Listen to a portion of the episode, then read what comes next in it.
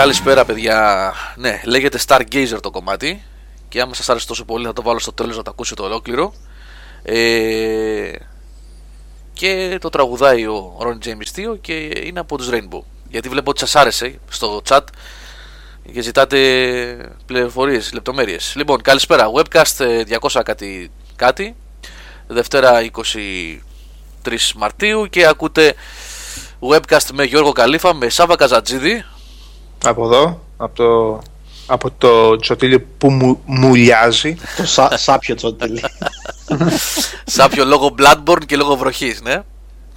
Γιάννη Τσιτσέλη, δεν ξέρω αν μουλιάζει. Ο Γιάννης ο Τσιτσέλης μουλιάζει; Ε, λίγο λιγότερο. Αυτός όμως έχει παιδιά VDSL μεγαλείο, αφήστε το. Καλά είναι, μια χαρά. Και έχουμε και Χριστολιάπη στην παρέα μας. Ναι. Εγώ απλά μοντήλα, δεν σαπίζω το τίποτα, εντάξει. Εσύ είσαι Κόρινθο. Ναι. Τι να σαπίσει Κόρινθος, μια χαρά είναι. Αθηναϊκό Εντάξει, κλίμα. απλά, απλά μοντό καιρός, εντάξει. Κατά τα άλλα είμαστε κομπλέ. έχει. Ναι. Βέβαια εδώ που τα λέμε και εμείς τρώμε βροχούλα πάλι. Καιρό έχει να βρέξει, παιδιά, ε. Μια χαρά. Ναι, δεν μπορώ να πω, δεν είναι χάλια. Έχουν, αλλά ούτε πιάσει, άνοιξε. έχουν, έχουν πιάσει γκαζόνι, ταράτσες και τα τέτοια στην Αθήνα. Παντού γίνεται χαμός. Βρέα και λιχίνες. Βρία και λιχίνε. ε, τι γίνεται.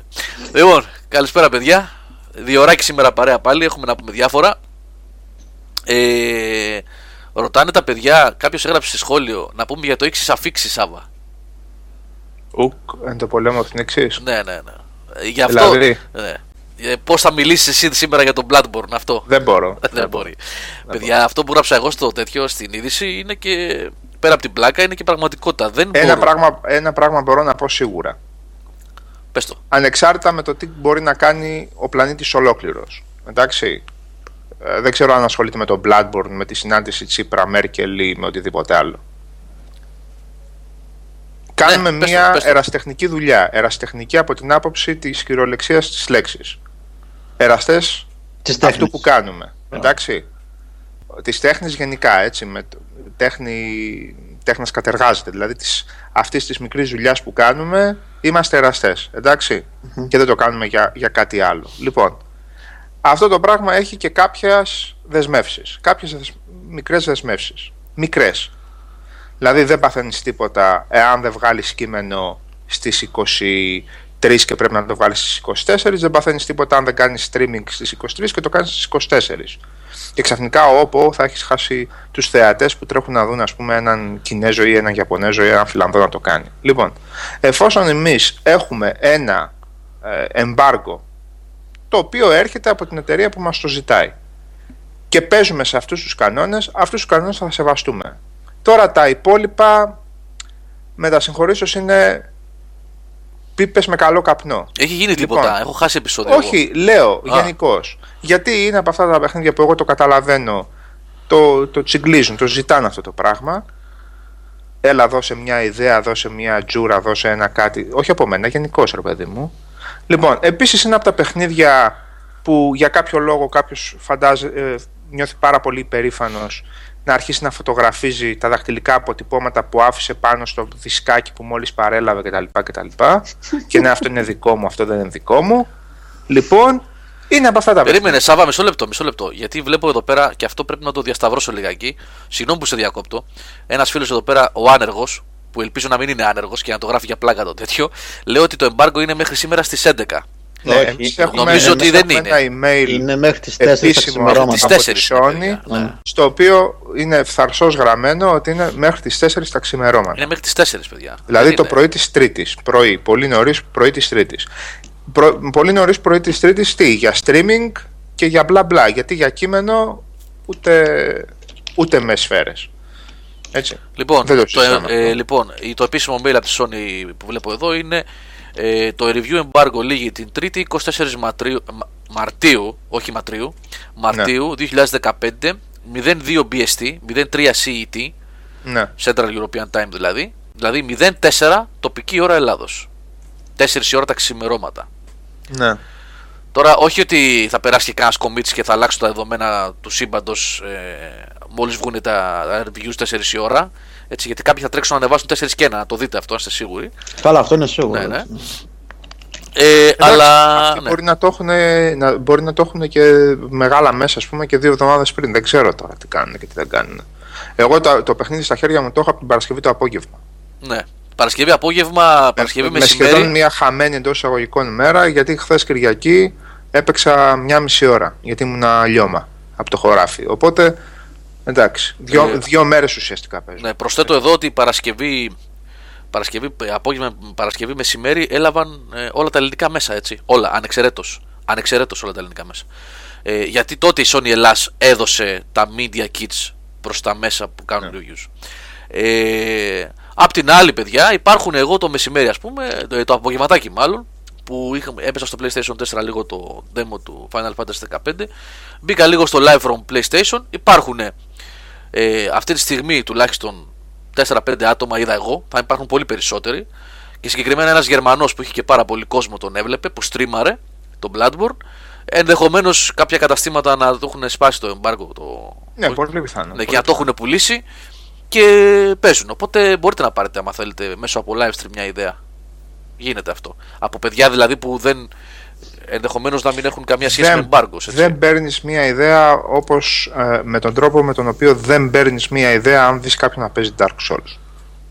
Ναι, καλά, αυτό. δεν παίρνεις ναι, καμία ναι, ιδέα. ναι, ναι, ναι. Εντάξει. Εννοώ για το πώς είναι το παιχνίδι, πώς τρέχει Ναι. κλπ. Αυτό, Αυτό που σίγουρα μπορώ να πω και δεν έχει να κάνει με το παιχνίδι, έχει να κάνει με τον τρόπο που παίζω εγώ, είναι ο τρόπος με τον οποίο έπαιξα το 90% του Demon Souls και το 100% του Dark Souls και του Dark Souls 2. Πρώτο playthrough, τυφλός ε, στο, στο απόλυτο σκοτάδι και όσον αφορά το που πάω, τι κάνω, τι είναι αυτό το πράγμα, τι χρειάζεται αυτό κτλ. Ή αλλιώς στην ορολογία του Dark Souls γυμνό στα αγκούρια. Έτσι παίζεται το παιχνίδι. Λοιπόν, ούτε co-op, γιατί αυτή τη στιγμή δεν είναι ανοιχτή η σερβερ, ούτε co-op για να παίζουμε 3 και 4 μαζί ένα μποσάκι, ούτε τίποτα. Τρώω το ξύλο της ζωής μου, αλλά εντάξει, το ευχαριστιέμαι. Είναι η, SM, η S&M. S&M ε, φύση μου. Εντάξει. Αυτό. Ε, και παραλαμβάνω, παιδιά, για όσους ε, ακούνε και όσους ενδιαφέρονται να διαβάσουν ε, αυτό που έχει να γράψει συγκεκριμένα ο Σάβας για το συγκεκριμένο παιχνίδι και τους ενδιαφέρει και τον εμπιστεύονται ή δεν τον εμπιστεύονται, τέλος πάντων όσοι ενδιαφέρονται ότι το, δεν υπάρχει ημέρα που θα βγει το κείμενο, δηλαδή ε, την Α, Πέμπτη δεν θα παίζει βγει ή αυτό. την Δεν έχω Παρασκευή. ιδέα που είμαι. Ναι. Δεν, δεν έχω ιδέα που είμαι. Δεν ξέρω που είμαι. δεν ξέρω. Τι να σου πω τώρα. Όταν θα τελειώσει και θα μου πει. Βγάζει κάποια checkpoint, εντός εισαγωγικών checkpoints, έτσι, τα, σαν τα αντίστοιχα bonfires. Δεν ξέρω καν που είμαι. Τα βγάζει σαν ονόματα. Δεν έχω ιδέα, παιδιά. Δεν έχω ιδέα. Ε, Ε, αυτό που μπορούμε να κάνουμε, αυτό που μπορούμε να κάνουμε είναι ότι αν είτε το έχουμε βγάλει είτε δεν το έχουμε βγάλει το κείμενό μας εντός της εβδομάδας ε, αν όλα είναι καλά και ο Σάβας έχει χρόνο και διάθεση την Παρασκευή να κάνουμε κάποιο stream ή κάτι τέτοιο στο δεύτερο, στο δεύτερο live της εβδομάδας την ναι, Παρασκευή streaming, Γιώργο, εγώ θα έκανα μόνο αν το είχα τελειώσει το παιχνίδι. Α, καλά, οκ. Σαν new game. Δεν. Δεν μπορείς να γυρίσεις κιόλας πίσω, ε. Δεν Καλά, κάνω μπορώ να γυρίσω, αλλά τούμπανο και χωρίς τα boss. Μπορώ να κάνω επίσης νομίζω new game, αλλά δεν το έχω πατήσει ακόμα, ε, σε άλλο slot, όπως μπορούσες και στο Dark Souls, έτσι, και να τρέχεις 3 και 4 παράλληλα Ναι, ναι, ναι. playthrough. Αν, ε, τε- αν παίζει αυτό το πράγμα θα το κάνω. Καλά, θα δούμε, παιδιά, θα δούμε. Εντάξει, δεν να μην ε, προκαταβάλουμε τώρα. Μπορεί να κάνω εγώ live stream και να γελάτε. Μπορώ να βρω εγώ ένα κομμάτι και να κάνω εγώ live stream. Δεν υπάρχει κανένας- κα- καμία ελπίδα. Να γελάνε, δεν υπάρχει ελπίδα. Όχι, Μότσο. θα γελάσουν όταν πέσεις για τριακοστή φορά από το ίδιο μομπάκι πριν ανοίξεις καν τον πρώτο διακόπτη. Οπότε, ε, οπότε 31η θα οπότε αρχίσουν θα να έχει κλαίνουν. ενδιαφέρον αυτό το stream, θα έχει κόσμο. ναι, Θα εντάξει. είναι comedy. Θα είναι. Πώς το Κάνε λένε; stream μεθαύριο αν έρθει μια ωραία κόπια από, από το DS2 βάλε εκεί να κάνεις streaming Άρχες Απρίλη, πότε Ελ- βγαίνει; Ναι, ελπίζω να καταλάβατε τι είπε ο Σάββας τώρα.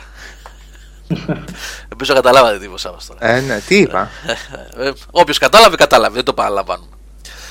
Ε... Να, το έχετε γράψει και στο chat μερικοί. Ελπίζω να καταλάβατε. Ε, λοιπόν, Αυτό δεν το λέω υποτιμητικά Το λέω από την άποψη ότι δεν είσαι εξοικειωμένος με αυτού του είδους το, όχι, το όχι, όχι. Δηλαδή για να εξοικειωθείς Άλλο και να λέω. πας να κάνεις ένα, ένα live stream ε, ας πούμε που να μην πέσεις για ένα λεπτό Ε, πρέπει να έχεις φάει 15-20 ώρες λίγο να πάρεις. Ναι, άλλο λέω εγώ. Δεν, δεν εννοούσα αυτό ότι λέω ελπίζω να καταλάβατε. Ελπίζω να καταλάβατε ότι τα πράγματα είναι πολύ δύσκολα. Α, όχι, αυτό είναι γενικό. Δεν έχει να κάνει με το παιχνίδι. Αυτό είναι γενικό. Αυτό είναι γενικό για τα Souls. Δεν, πού πάει στο παιχνίδι. Δεν, δεν κάνω καμιά αναφορά για το παιχνίδι αυτή τη στιγμή. Λοιπόν, για το πάρι που λες τσέχουτι, δεν φταίω εγώ. Δεν δουλεύει το πάρι ρε, στο Final Fantasy 15 episode του Σκέ. Του Σκέ. Δεν δουλεύει. Δεν δουλεύει απλά. Και να σου πω κάτι. Έχω γράψει ένα τετράωρο στο, στο demo τώρα. Μέχρι στιγμής. Ε, γιατί έπαιξα και την Κυριακή λίγο και έπαιξα και τώρα το απόγευμα πάλι. Ε, όχι ότι είναι και άχρηστο, έτσι. Δεν, άμα θες, δεν το χρησιμοποιήσει ποτέ. Ένας μηχανισμός που δεν υπάρχει λόγο. Ε, το έκανα λάθος. Κατάλαβα ότι το έκανα λάθος σε Saber's Edge 7. Το κατάλαβα. Αλλά δεν χρειάζεται κιόλας. Δεν χρειάζεται λάθος. Δεν χρειάζεται. Ε, τα πάρει ε, ουσιαστικά είδα μέσα στη μάχη. Ακριβώς δεν πατάς τετράγωνο όποτε θες. Ναι, ναι, ναι, ναι. Ντουσκέ. Ντουσκέ. Γαλλικά είναι. Μου διορθώνει ο Μιχάλης. Το πάρει. Το είδα μέσα στη μάχη μετά. Όταν άρχισα τις βόλτες στον κόσμο. Ότι πατάς το Elena Men για να μπει σε defensive mode ε, και πρέπει να το πατήσει στο σωστό σημείο και τον άπο σου το εμφανίζει κιόλας. Γιατί πολλές φορές το εμφανίζει το συμβολάκι του τετραγώνου στην οθόνη για να το πατήσεις και να κάνει πάρει. Είναι άχρηστο, παιδιά όμως. Δεν υπάρχει λόγος. Δεν υπάρχει λόγος. Καλά, θα πούμε περισσότερα για το ντουσκέ στην πορεία. Ε, το αλλά- μόνο ναι. να τελειώσω γιατί δεν θα Ναι, πούμε, ναι, ναι, ναι. ούτως ή άλλως δεν θα πούμε τίποτα άλλο. Να τελειώσω λίγο α, αυτά τα γύρω-γύρω όλοι στη μέση ο Μανώλης που λέμε για το Bloodborne. Λοιπόν, επειδή αυτό είναι το πέμπτο α, ουσιαστικά παιχνίδι που παίζω αυτής της λογικής, εντάξει, ε, μαζί με DLC, μαζί με Artorias, μαζί με το ένα, μαζί με το άλλο.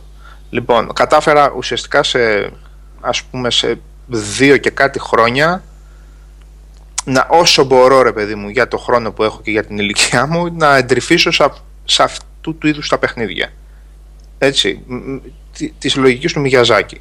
Λοιπόν, μην κάνετε το κακό στον εαυτό σας, ειλικρινά σας το λέω, δηλαδή όσο, όσο μπορώ σας το λέω. Να σποιλάρετε για να νιώσετε μία μικρή ασφάλεια του στυλ τώρα περίπου ξέρω εκεί τι γίνεται οπότε να μην φάω τόσο πολύ ξύλο ή ας δω μωρέ τι κάνει εκείνος εκεί να το κάνω κι εγώ. Λοιπόν αυτά τα παιχνίδια μαθαίνονται από το ίδιο το παιχνίδι. Τα μαθαίνει ο παίχτης ούτε βλέποντας κάποιον άλλον ούτε διαβάζοντας walkthrough ούτε διαβάζοντας λύσεις. Τα μαθαίνει, γι' αυτό γίνεται και καλός σε αυτά τα παιχνίδια παίζοντας και τρώγοντας ατελείωτο ξύλο γιατί την τρίτη, την πέμπτη, την δέκατη πέμπτη φορά δεν θα κάνει το ίδιο λάθος που έκανε τις υπόλοιπες 14 και έπεφτε και το καλύτερο απ' όλα το καλύτερο απ' όλα είναι το εξής ότι κάθε βήμα που κάνεις σε αυτά τα παιχνίδια Demons, Dark 1, 2 και Bloodborne είναι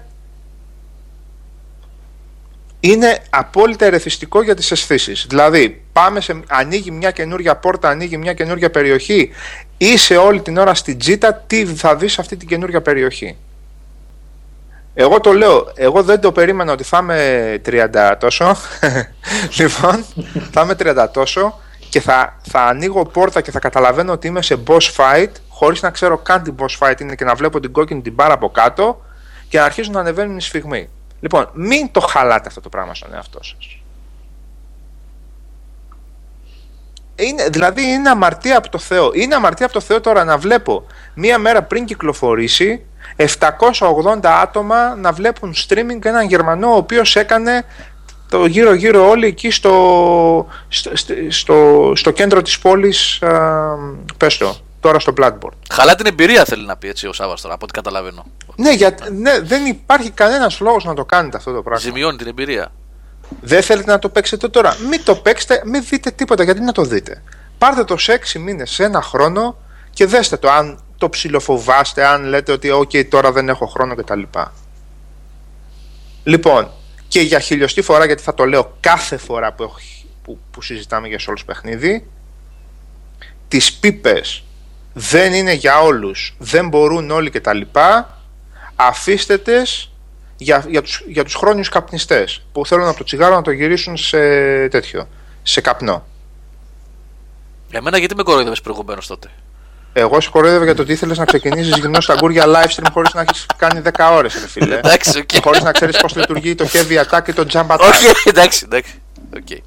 Κάτσε, παίξε 12 ώρες και μετά πες Σάβα, νιώθω έτοιμος για μισή ώρα live stream. Και Νιώθω θα σε έτοιμος για παραδεχτώ. πόνο στο κορμί μου. το κορμί μου είναι έτοιμο, Σάβα.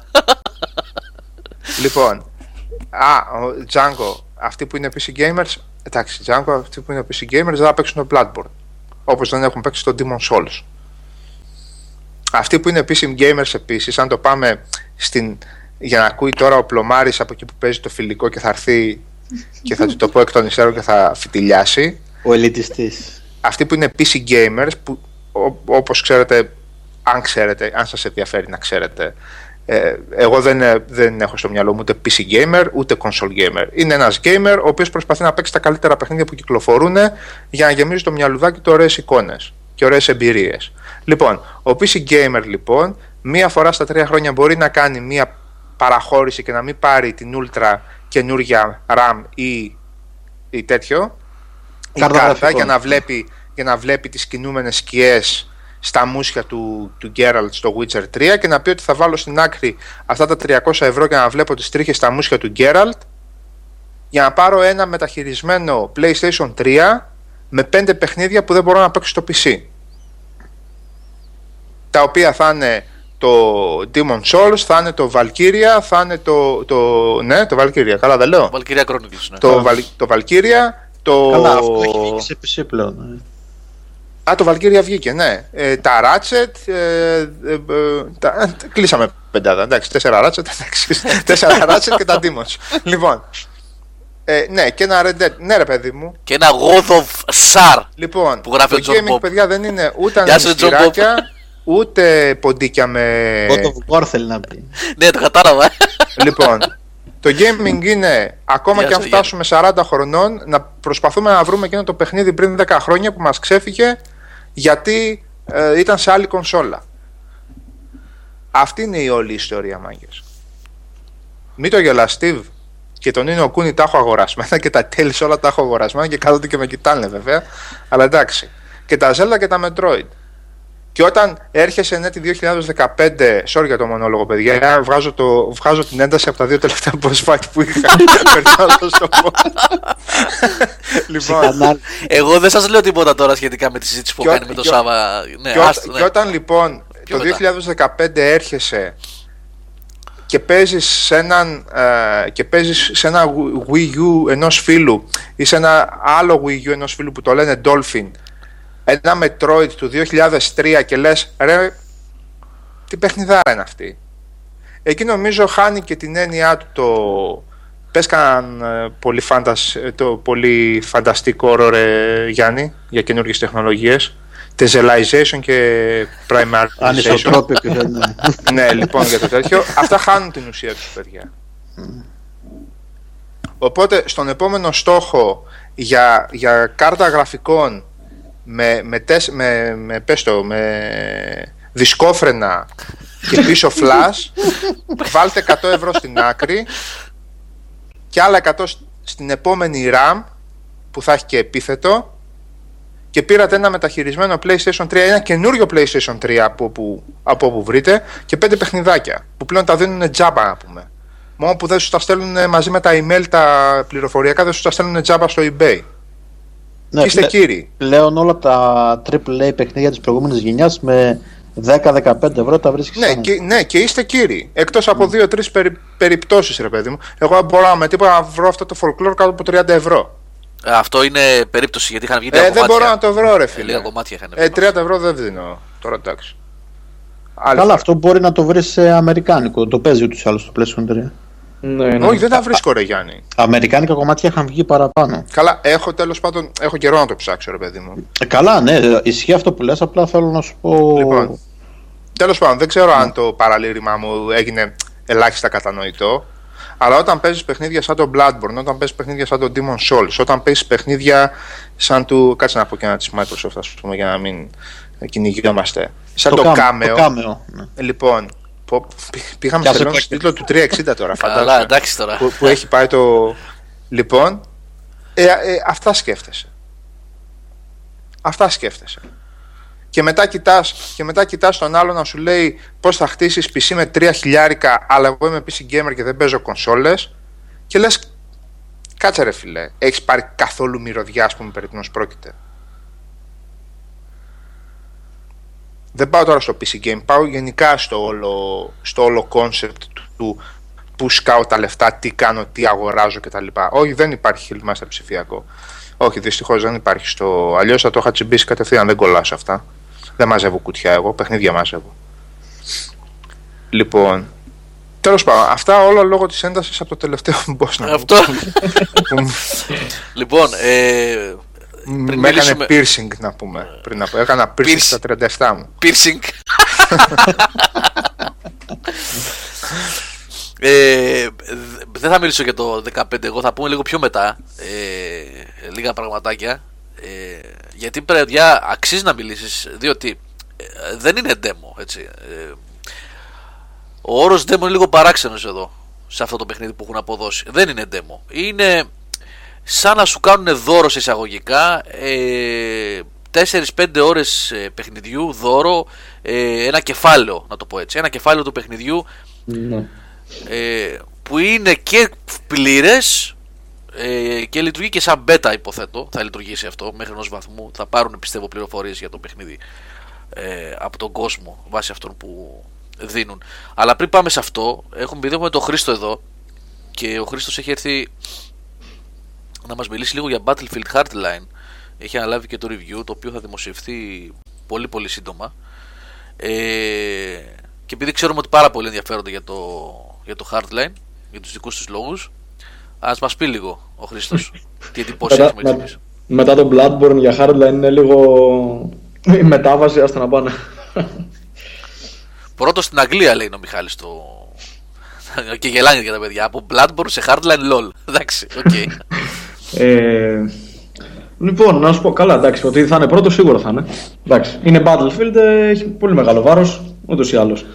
Ε, να πω, να ξεκινήσω από αυτό που είχαμε πει με τον, ε, με τον Δημήτρη στο προηγούμενο webcast, που λέγαμε για την beta ουσιαστικά. Εγώ τότε δεν είχα δει ακόμα το ολόκληρο παιχνίδι. Ε, μου είχε αφήσει καλές εντυπώσεις. Ε, βέβαια αυτό που δεν είχα καταλάβει ήταν ότι σε, σε γενικές γραμμές λίγο πολύ αυτό ήταν. Ε, αυτό που είδα στην beta δεν είδα πολλά περισσότερα στο κεντρικό παιχνίδι. Ε, να πω, όσον αφορά την κατεύθυνση που παίρνει ε, σαν spin-off, θεωρώ ότι είναι σωστό. Ε, γιατί χρειάζεται κάθε σειρά ό- και όταν είναι αιτήσια ένα διάλειμμα. Την τελευταία φορά που η DICE έκανε αυτό το διάλειμμα ήταν το Bad Company. Ήταν θριαμβευτικό. Έτσι. το πρώτο έτσι Ε, ναι. Ναι, Το και δεύτερο. το δεύτερο. Ε, εντάξει, σαν single player, ε, εντάξει, δεν μπορώ να πω ότι είναι το δυνατό τους. Το πρώτο νομίζω ήταν διασκεδαστικό, αν θυμάμαι καλά. Και το δεύτερο, εντάξει, είχε την πλάκα του. Ε, αλλά σαν online multiplayer, ε, το Bad Company 2 παραμένει για πολλούς και για μένα προσωπικά το κορυφαίο μέχρι και σήμερα. Ε, οπότε την τελευταία φορά λοιπόν που επιχείρησαν με το Battlefield να κάνουν ένα spin-off τους βγήκε πάρα πολύ καλά δεν βρίσκω λόγο να μην το ξανακάνουν ειδικά όταν, ε, ε, ειδικά όταν κάθε χρόνο έχουμε μια σχεδόν παρόμοια πρόταση λίγες είναι οι αλλαγές εγώ δεν, ενθου- δεν ενθουσιάστηκα ούτε με το Battlefield 3 ούτε με το 4 οπότε καλό είναι ένα διάλειμμα ε, τώρα σαν υλοποίηση ε, εντάξει, δεν θα πω πολλά για να αφήσω και για το review. Δεν με τρέλανε. Ε, εντάξει, είναι από τις περιπτώσεις που αυτό που διαφημίζουν είναι αυτό που παίρνεις. Ε, για όσοι δεν το έχουν ακούσει, αυτό που διαφημίζει συνέχεια η EA για το Battlefield, το Hardline, είναι ότι πρόκειται για το πιο γρήγορο Battlefield μέχρι σήμερα. Το οποίο ισχύει. Αυτό που λέει, έλεγε και ο Δημήτρης στην εκπομπή την προηγούμενη εβδομάδα για ε, φιλοσοφία Call of Duty κλπ. Ισχύει, υφίσταται αυτό το πράγμα τελικά; Ε, στο περίπου, στο περίπου. Είναι ένα παιχνίδι που έχει λίγο κρίση προσωπικότητας σε κάποια πράγματα. Δηλαδή, εκεί που το Battlefield ήταν ένα παιχνίδι λίγο βαρύ, λίγο πιο έτσι, να το πω, σκεπτόμενο shooter, στο περίπου. Αλλά είχε και αυτό, δηλαδή θα μπορούσες και να παίξεις λίγο πιο. Για το λίγο online πιο αργά. κομμάτι μιλάς τώρα πάντα, έτσι. Ναι, ναι, ναι. Ναι. Έχει και αυτή την τακτική δηλαδή, ότι πράγματι μπορούσες να παίξεις και με το δικό σου τον τρόπο Ε, στο hardline τα πλάνα φεύγουν από το παράθυρο στην πρώτη σύγκρουση. Δεν, ε, ο ρυθμός είναι εντελώς διαφορετικός. Και ήταν, συγγνώμη που διακόπτω, Χρήστο, σε ρωτάω τώρα. Ε, ναι, ναι. Αυτό ισχύει το ότι το Battlefield ήταν ένα ομαδικό online shooter, δηλαδή σε σχέση με το Call of Duty; Ε, να σου πω. Πιο ε, ομαδικό ε, τουλάχιστον. Ναι, ναι, φυσικά και ήταν. Αυτό ουσιαστικά είναι και το χαρακτηριστικό κύριο του, του Battlefield. Αν εξαιρέσουμε και το πιο βαρύ gameplay κτλ. κτλ. Ε, να σου πω γενικά δεν είναι κακό. Απλά τι γίνεται. Όταν λέει ότι είναι το πιο γρήγορο, είναι πράγματι. Σε σημείο όμως πιο γρήγορο σημαίνει και πιο χαόδες. Το οποίο δεν το είχα δει τόσο στην, ε, στην beta. Ήταν λίγο πιο οργανωμένο. Ήταν και λόγω του χάρτη που ήταν διαθέσιμο στην beta. Δεν είναι όλοι τόσο τέτοιο επίπεδο όσο ο χάρτης της τράπεζας, όπου γίνεται μια ληστεία, το heist. Ε, να πω εδώ ότι είναι δύο καινούργια modes. Το hot wire που ουσιαστικά είναι καταδιώξεις. Ε, όπου τα control points, δηλαδή οι παίχτες προσπαθούν να πάρουν κάποια αυτοκίνητα, να τρέχουν γρήγορα με αυτά, οι υπόλοιποι να τους ε, καταστρέψουν κτλ. κτλ. Και το πιο ενδιαφέρον καινούργιο επίσης το heist, όπου γίνεται μια ληστεία, οι, οι αστυνομικοί προσπαθούν να το σταματήσουν και πάει λέγοντας. Ε, γενικά ο ρυθμός είναι πολύ διαφορετικός, σε σημεία είναι χαοτικός, δεν μπορώ να πω ότι ενθουσιάστηκα. Ε, και δυστυχώς πρόσεξα ότι ο μόνος τρόπος να παίξεις λίγο διαφορετικά, όπως ας πούμε κάποιος φαν του Battlefield θα πάθει πλάκα παίζοντας το Hardline. Α, είναι ξένο για τον φαν του Battlefield, ε. Ε, Ω ένα σημείο ναι. Δηλαδή γίνεται χαμός. Με το που θα βγεις δηλαδή, με το που θα κάνεις spawn στο χάρτη, θα σκάνε κρίξεις από το πουθενά, θα πετάγονται από τα παράθυρα κόσμος, ε, γίνεται χαμός. Ε, οπότε ε, το μόνο αντίδοτο που βρήκα σε αυτό είναι το hardcore mode που συνήθως εγώ παίζω τα Battlefild. Το hardcore, για όσους δεν ξέρουν, είναι ε, όταν είναι λίγο πιο αυστηρό. Δηλαδή δεν υπάρχει ούτε HUD, ε, ούτε χάρτες, δεν υπάρχει ε, το tag, πεθαίνεις πολύ πιο εύκολα και σκοτώνεις και φυσικά και πιο εύκολα συνεπώς. Πεθαίνεις πιο, πόσο πιο εύκολα πεθαίνεις, δηλαδή από, το, από, από ό,τι πεθαίνω εγώ στα multiplayer, δηλαδή πόσο; Ε, τώρα δεν το συγκρίνουμε το τι κάνεις εσύ γιατί θα, θα χάσουμε το μέτρο. Ε, σ- σχεδόν με ένα χτύπημα πεθαίνεις, Γιώργο. μου. ναι, ναι. ναι. Α, Ε, Εγώ, δεν έχει- εγώ δεν έτσι έχει κι αλλιώς σε όλα τα mods με ένα χτύπημα πέφτω Γιάννη. Δεν ξέρω γιατί γίνεται αυτό. Φιλαράκι, αλλά Ναι. είτε, παλέ, ε, είτε πλέξω hardcore είτε όχι, με ένα πέφτω. Σε Ναι, αυτό γι' φαντάζομαι αυτό- ότι γι' αυτό δεν το συγκρίνω με σένα. έχει και στόχαστρο, έτσι. Ναι, κοίτα, να σου πω την αλήθεια, παίζοντας η hardcore το απόλαυσα αρκετά περισσότερο. Πολύ περισσότερο. Ε, και σε γενικά, εντάξει, σε γενικές γραμμές δεν είναι κακό παιχνίδι. Απλά δεν είναι. Να το πω διαφορετικά. Στον τομέα των γρήγορων shooters, ειδικά σε online, ε, υπάρχει ήδη, υπάρχουν ήδη αρκετά. Με πρώτο και καλύτερο το Call of Duty, το οποίο έχει τους φαν, έχει και τους εχθρούς του, αλλά η φετινή πρόταση πέτυχε. Οπότε έχουμε ήδη ένα γρήγορο shooter. Εντάξει, προφανώς η EA προσπάθησε λίγο να πάρει εκεί πέρα λίγο κόσμο. Εντάξει, αναμενόμενο. Ε, Να εντάξει, μην ρωτήσουμε καν για single player, έτσι. ε, να ρωτήσεις. Δεν θα τα πω όλα, εντάξει, να αφήσω και για το review γιατί είπα. ε, Α, αρκετά. α, έχει single Α. player, δηλαδή αξίζει να Να σου ασχοληθείς με πω. αυτό; Α, Ε, εντάξει, είναι προφανές ότι έχουν κάνει πολλές προσπάθειες. Έχουν πάρει και σχετικά γνωστούς ηθοποιού. Ε, έχει αλλάξει πάρα πολύ. Προσπάθησαν να κάνουν ένα αστυνομικό thriller. Ε, το αποτέλεσμα ήταν ένα. Α, ε, μάλλον επί, του, πρα- επί των πραγμάτων ένα κλασικό Battlefield ε, single player. Εντάξει, προσπάθησαν, ε, μου έκανε εντύπωση κάτι σαν, σαν επεισοδιακή μορφή. Δηλαδή, αν βγεις πριν προχωρήσεις το επόμενο κεφάλαιο, θα σου πει για παράδειγμα στο επόμενο επεισόδιο του Battlefield Hardline και δείχνει ένα μικρό τριλεράκι, ξέρω εγώ, 5 δευτερόλεπτα, κάτι τέτοιο. Μου έκανε εντύπωση γιατί κα- πάνε να κάνουν κάτι αρκετά διαφορετικό. Εντάξει, η μεγάλη διαφορά είναι το stealth. είναι δηλαδή στο. Ε, ακολουθεί τη φιλοσοφία του Dead Space, έτσι. Τέτοιο, τέτοια λογική έχει. Ε, ας πούμε, να το πω, να μην το πω τώρα. Εντάξει, ωραία. η μεγάλη αλλαγή ουσιαστικά στο single player είναι το stealth, το οποίο μένει στα τυπικά όμως. Ουσιαστικά πετάς το σήμα έξω και τους λες freeze, ξέρω εγώ, και ο άλλος λέει όπα, όπα, πετάει το όπλο και σπάς και τον συλλαμβάνεις. Και μπορείς να περάσεις ολόκληρες πίστες χωρίς να ρίξεις ούτε μια σφαίρα. Το οποίο εντάξει, καλό είναι στην πρώτη, δεύτερη πίστα. Μετά από ένα σημείο εντάξει, δεν είναι τόσο ενδιαφέρον όσο θα έπρεπε. Εντάξει. Μάλιστα. Ωραία. Αυτά μετά του Hardline. Έχετε ρωτήσει κάτι το Χριστό. Τσιν τσαντζόν ακούγανε τόση ώρα όσο έλεγε για τον Battlefield. Ε, δεν βλέπω να μιλάει ο Σαββάς καθόλου. Εγώ το πιάσα στο Bad Company το Battlefield και το άφησα στο Bad Company, οπότε... εντάξει, κοίτα, δεν είναι κακό παιχνίδι. Ε, εντάξει, θα πούμε και περισσότερο στο review. Απλά εντάξει, δεν είναι και το.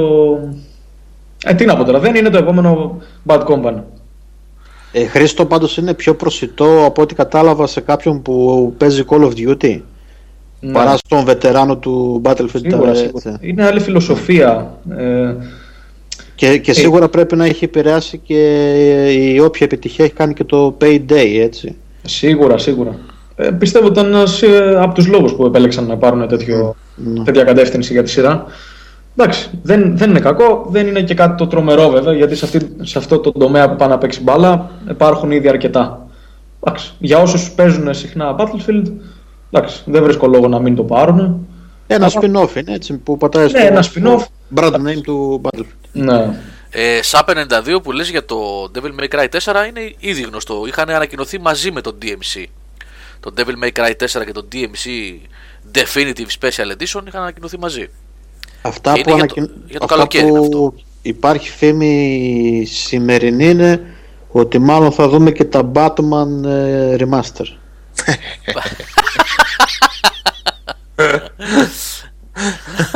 το Asylum και το City. Ok. Και μάθαμε σήμερα ότι έχει και μια μικρή καθυστέρηση το, το Arkham Knight. Ε, η καθυστέρηση είναι πολύ μικρή, δεν είναι ότι.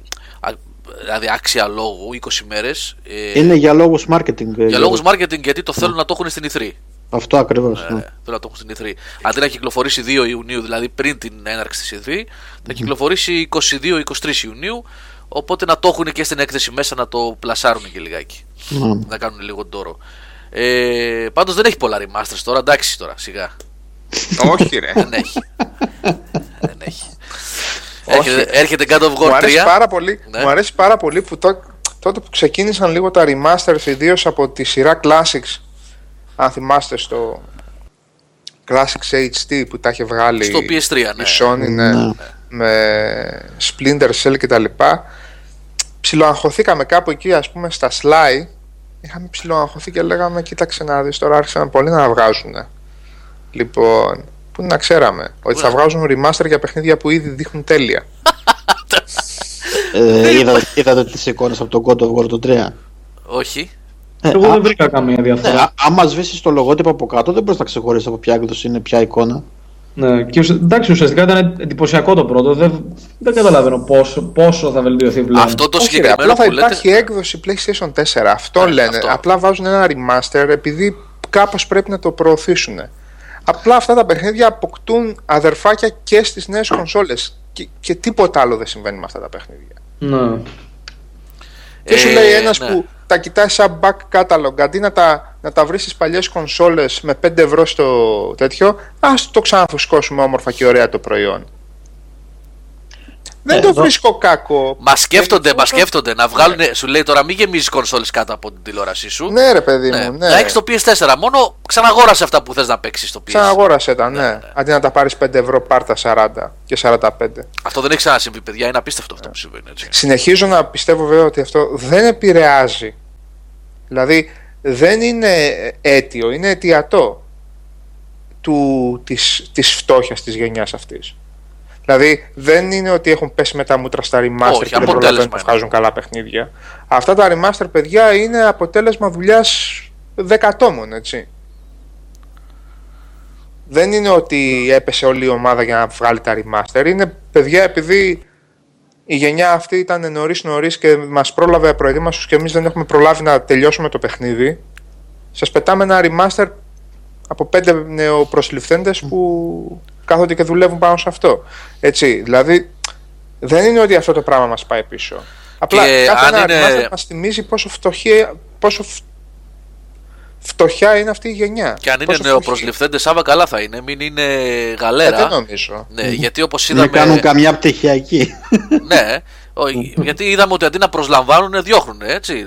Αναπόφευκτο βέβαια αυτό που συνέβη στην Ταλέντα, Evolution. φίλε, τα ταλέντα η EA π.χ. τα βάζει να βγάλει το καινούριο Battlefield. Οπότε τα ταλέντα. Όχι, εγώ το λέω πιο πολύ για το. Για το ε, Drive Club. για το αναπόφευκτο του Drive Club της υπόθεσης των Όντως. Evolution Studios. Ε, ναι. Έτσι, διώξανε 55 παιδιά. Εγώ, παιδιά, ε, στεναχωρήθηκα σήμερα διαβάζοντας και δημοσιεύοντας αυτή την είδηση. Δημοσιεύοντας εννοώ κάνοντας publish, δεν την έγραψα εγώ. Ε, γιατί, αν θυμάστε, είχα πάει ταξίδι στα, στο στούντιο αυτό, εκεί κοντά στο. ε, κοντά στο Μάντσεστερ. Ε, Chester λέγεται η επαρχία που είναι η έδρα της Evolution Studios και για ένα preview event έτσι. Και είχα γνωρίσει πάρα πολλά από τα παιδιά αυτά που δουλεύαν εκεί. Ε, είχαμε κάνει tour μες στο στούντιο. Ε, είδαμε πώς δουλεύανε, τις συνθήκες κτλ. Την αγάπη, το πάθος τους κλπ. Ξέρετε, κλεισέ. Τέλος πάντων, το χώρο της δουλειάς τους και είχαμε μιλήσει με πολλά από τα παιδιά που δουλεύαν εκεί. Και στεναχωρήθηκα πάρα πολύ όταν έμαθα ότι 55 άνθρωποι από αυτή την ομάδα, η οποία έχει κάνει καλή δουλίτσα στο παρελθόν, αρκετά καλή, ως πολύ καλή, ειδικά στις εποχές WRC του PlayStation 2, είχε κάνει πολύ καλή δουλειά. Ε, και στα πρώτα δύο Motorstorm είχε κάνει επίσης αξιόλογη δουλίτσα. Ε, 55 από τα παιδιά αυτά έχασαν τη δουλειά τους, φύγανε. Ναι. Γιατί; Γιατί κάποιοι δεν μπόρεσαν να κάνουν ένα σωστό πλάνο και να πούνε ότι το παιχνίδι αυτό δεν είναι έτοιμο, αυτό το παιχνίδι δεν πρέπει να κυκλοφορήσει, αυτό το παιχνίδι θα κάνει ζημιά στο στούντιο, θα κάνει ζημιά στη Sony πρώτα απ' όλα και θα κάνει και ζημιά στο στούντιο. Κρατήστε το πίσω. Κρατήστε το να βγει όταν θα είναι έτοιμο και κομμάτια να πουλήσουμε και, και η κονσόλα να έχει ένα ε, καλό racer και το στούντιο να ευημερήσει και να πάει καλά. Έτσι, πού καταλήξαμε, ένα παιχνίδι το οποίο ήταν το μεγαλύτερο φιάσκο της γενιάς και από τα μεγαλύτερα φιάσκα που έχουμε δει ποτέ να γίνονται στη βιομηχανία και τώρα 55 παιδιά να χάνουν τη δουλειά τους. Γιατί Καταπληκτικά. δεν ακούμε ποτέ παράλληλα και για απολύσεις στο, στον αντίστοιχο σο- τομέα ας πούμε της Sony Europe. Σε στελέχη λες εσύ. Ναι, Ναι. σε αυτούς τους Ναι, τρεις γιατί από το αυτοί board, μάλλον έχουν- έχουν το αλάφι ναι, τους. Από το board ας πούμε που πήραν την απόφαση αυτό το παιχνίδι να βγει τότε και να μην ρωτήσει τους δημιουργούς, να τους ρωτήσει παιδιά πότε θα είναι έτοιμο; Γιατί δεν μαθαίνουμε ποτέ για τέτοιες απολύσεις. Πώς γίνεται αυτό ρε παιδί μου. Ναι, πολλές είναι φορές. απίστευτο. Είναι, Ναι. Ε, το Drive Club που λένε τα παιδιά ότι είναι πολύ καλό σαν παιχνίδι, εγώ δεν το έχω δει πώ είναι στην τωρινή μορφή του. Έχω διαβάσει από πολλούς που λέτε ότι. Είναι... Έχω παίξει εγώ κιόλας. Α, Είναι είναι- κα... Πλέον είναι καλό, αλλά πλέον επίσης έχει χάσει το τρένο. Τώρα τελείωσε. Τώρα ε, τρίκαλο να είναι, όχι καλό. Ναι. Τρίκαλο να είναι, πάει, τελείωσε. Να το τώρα πώς έκατσε το timing. Ήτσε, πώς θα, πόσο θα ωραία θα μπορούσε η Sony να βγάλει το Drive Club τον Ιούνιο. Που δεν έχει τίποτα άλλο για τη σεζόν μέχρι. Ε, να, σο- Σεπτέμβριο να το έβγαζε. Θα το έβγαζε Σεπτέμβριο. Τώρα που έφυγε το Uncharted 4 από το πρόγραμμά της και πήγε για το 16. Ε, θα έχει έναν ε, άσο στο μανίκι. Πόσο ωραίο θα ήταν να έβγαζε ένα πλήρες μεγάλο full racer με τα social του, με τα έτσι το, με τα αλλιώς, έτσι όπως το είχαν φανταστεί τα παιδιά. Τώρα, τι είναι αυτό τώρα ακριβώς που έγινε; Χάθηκε και το παιχνίδι και έπαθε και ζημιά και το στούντιο. Και επαναλαμβάνω ένα στούντιο καλό, παιδιά, έτσι. Έχει δείξει δείγματα πολύ καλής δουλειάς. Έτσι. Και ήταν ε, άτομα που αγαπούσαν αυτό που κάνανε πάνω απ' όλα. Και φαινόταν αυτό από τις εποχές, την εποχή του PlayStation 2. Όσοι είναι παλιότεροι και θυμούνται τα WRC ε, όταν είχε exclusive δικαιώματα η Sony που τα είχε Μμμ, αγοράσει, μμμ. τα, αυτά τα τρία είχαν βγει και ένα, και ένα arcade δεν ήταν ρε Γιάννη. Ε, θυμάμαι σίγουρα τρία. Ήταν τρία και που ένα arcade. ήταν νομίζω. εξαιρετικά. Ναι. Και ε, μετά το άλλο δεν θυμάμαι που λες εσύ Νομίζω και ποιο ένα ήταν. arcade είχε βγει, δεν είμαι σίγουρος γι' αυτό νομίζω. Ήταν για το PSP Τον- αυτό. Μπο- Α, για το PSP ήταν, ε. για το PSP. ήταν. Ναι, ναι, ναι, ναι. Και μετά ασχολήθηκα με το Motorstorm. Γεια σου ρε Ηλία, ο Ηλίας δεν είσαι ρε Ποζέστ. Πού είσαι ρε μεγάλε, τι κάνεις, καιρό έχω να σε δω στο chat. Λοιπόν, αυτά είναι τα όμορφα τα όμορφα της βιομηχανίας. Ο κόσμος να χάνει τη δουλίτσα του επειδή γίνανε, λε- λήφθησαν, λήφθησαν κάποιες λάθος αποφάσεις από κάποιους. Τέλος πάντων. Λοιπόν, ε, θέλετε να κάνουμε ένα διάλειμμα και να, σ- να επανέλθουμε σε λίγο; Να σου βάλουμε ένα, Ε; αν έχεις κανένα κομματάκι. Περιμένουμε και τον κύριο Πλωμαριτέλη σε λίγο να έρθει. Ε, λοιπόν, πάμε. Ένα κομματάκι, διαλυματάκι και σε λίγο πάλι κοντά. Σας. σ, Α. Ας...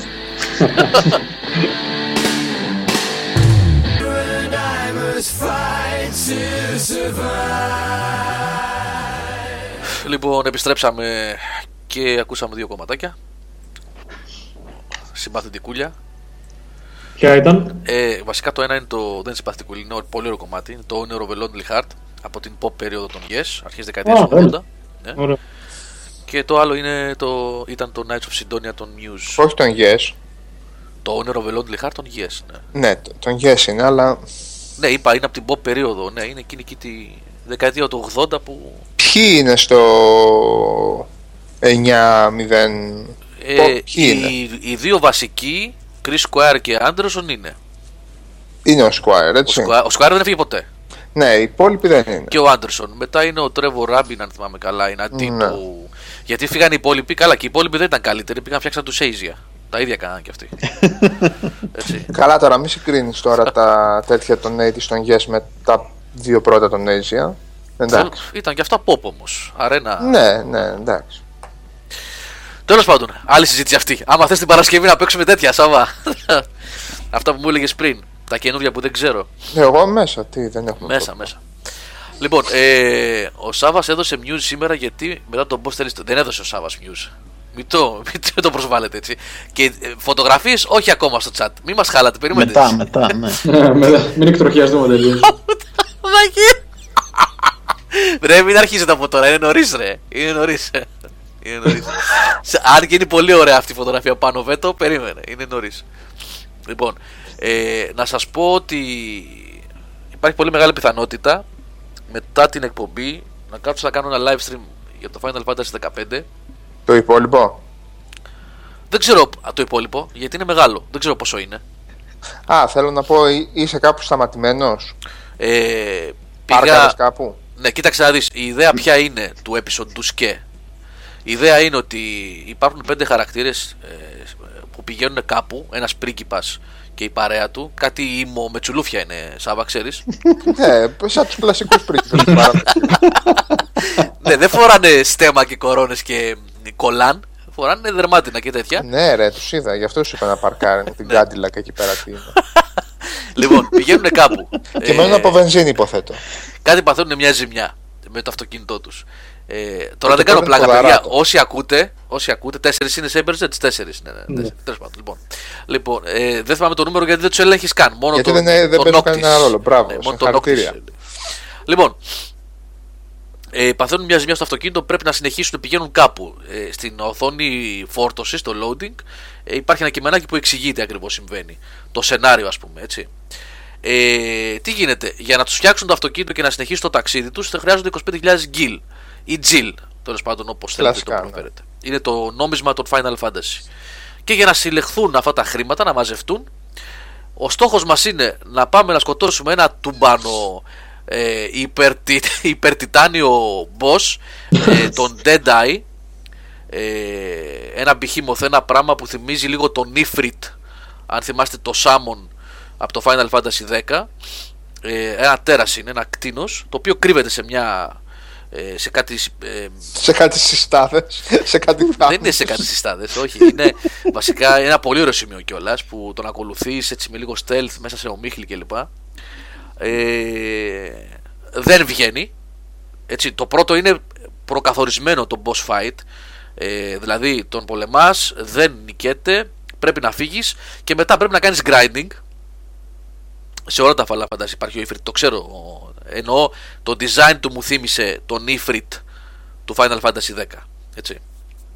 Ε, λοιπόν, και μετά έχεις ένα ολόκληρο κόσμο, ένα πολύ μεγάλο χάρτη, στον οποίο μπορείς να πας όπου θες χωρίς φόρτωση. Δεν υπάρχει φόρτωση, είναι ενιαίος ο κόσμος. Και είναι και πάρα πολύ μεγάλος, μου έκανε εντύπωση, για να σου πω την αλήθεια. Ε, έχει κάποια μικρά side quests, τα οποία είναι εντάξει ψηλοαστεία, δεν έχουν κάτι ιδιαίτερο να κάνεις. Υπάρχουν 3-4 σημεία ενδιαφέροντος, όπως υπάρχει μια φάρμα με τσοκόμπος, ε, που παίζει ρόλο στην ιστορία. Υπάρχει μια σπηλιά που ουσιαστικά είναι ένα δείγμα dungeon του παιχνιδιού. Κανονικό dungeon, σκοτεινό, κανονικά κατεβαίνεις στα βάθη. Πήγα εκεί χθες, έφαγα ξύλο και έφυγα. Ε, ναι, και μετά υπάρχει ο ελεύθερος κόσμος στον οποίο ε, περιπλανιέσαι για να κάνεις αυτά τα side quests, να κάνεις λίγο grinding και ε, να ανέβεις levels για να μπορέσεις τα goblins. Ναι, έτσι έχω ότι τα goblins, αν δεν είσαι πάνω από 12-13 level, έχει πολύ ξυλίκι εκεί μέσα. Ε, και κάνεις grinding για να ανέβεις level να ε, φας το boss fight το οποίο είναι επικηρυγμένο ουσιαστικά εδώ έρχεται και το Monster Hunter του πράγματος που λέγαμε στο stream ε, αν πάρεις ε, αν σκοτώσεις το τέρας σε πληρώνουν με 25.000 τσίλ οπότε πληρώνεις το συνεργείο σου φτιάχνει το αυτοκίνητο και φεύγεις και τελειώνει το demo. Αυτό είναι. Τώρα τι έχουν κάνει εδώ; Ε, το σύστημα μάχης είναι λίγο παράξενο. Ε, είναι real time αλλά δεν είναι όμως action έτσι. Δηλαδή δεν είναι το turn based στη μία πλευρά ο ένας στην άλλη οι υπόλοιποι περιμένουμε τη σειρά μας δίνουμε τις εντολές και κοπανάμε.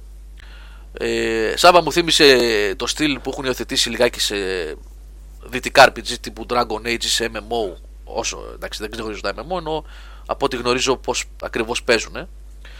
θύμισε Dragon Age με την έννοια του ότι υπάρχει ο ανοιχτός ο χώρος εμφανίζονται ε, οι αντίπαλοι στο χάρτη. Free roam είναι free roam. Τι λες Μακρένα Γιώργο World Map free roam έχει ή είναι σαν το Inquisition φάση; Γιατί το Inquisition free roam δεν έχει; Μόλις φορτώσει μια περιοχή; Δεν κάνω Μήπως λάθος. ε- ναι, μήπως εννοεί με, με, με μικρά hubs ρε παιδί μου. Όχι, ένας νέο είναι ο χάρτης. Απλά υπάρχουν, υπάρχει ένα dungeon. Ένα, ένα dungeon έχω βρει εγώ. Είναι μια σπηλιά που πηγαίνεις εκεί και έχει τα goblins. Άλλο κρυφό σημείο εκτός ενός μεγάλου χάρτη που δίνει τον demo, εγώ δεν έχω δει. Έτσι, υπάρχουν διαφορετικές ζώνες. Κάπου έχει ομίχλη και τα λοιπά. Έχει κύκλο ημέρα-νύχτα. Πρόσεξα ότι τη νύχτα τρως πιο πολύ ξύλο, αν δεν κάνεις camp. Και επίσης κάτι παράξενο που έχουν κάνει. Level up και τα λοιπά δεν υπάρχει πουθενά. Για να πάρεις. Ε, να, πώς να το πω τώρα, να ε, εξαργυρώσεις τα experience points που έχεις κερδίσει κατά τη διάρκεια της περιπλάνησής σου μέσα στο χάρτη πρέπει να κάνεις camp. Όλα τα experience points και τα level ups γίνονται μόνο αφού κατασκηνώσεις φας κάποια φαγητά που έχεις μαζέψει και τα λοιπά και τα φαγητά αυξάνουν και τα attributes της ομάδας μέχρι το επόμενο save. Είναι λίγο παράξενα πράγματα αυτά. Είναι εντελώς ξένα από Final Fantasy, από τα κλασικά Final Fantasy τουλάχιστον. Έτσι. Μέχρι το επόμενο camp εννοείς, όταν λες save. Μέχρι το επόμενο camp. Ναι, ναι, ναι, μέχρι το Α. επόμενο camp. Camp δεν είναι στο χέρι σου, πρέπει να περιμένεις να νυχτώσει. Ε, όχι, πηγαίνεις όποτε θέλεις να κάνεις Α, camp. ok. Απλά αν νυχτώσει ενδείκνυται γιατί πέφτει πολύ ξύλο τη νύχτα. Αυτό το πρόσεξα εγώ. Ναι. Γιατί έτυχε να ξεκινήσω μία μάχη με κάτι ε, πράγματα, με κάτι βόδια, με, με την άγρια ζωή που έχει πέλος πάντων ο χάρτης. Και ήταν απόγευμα.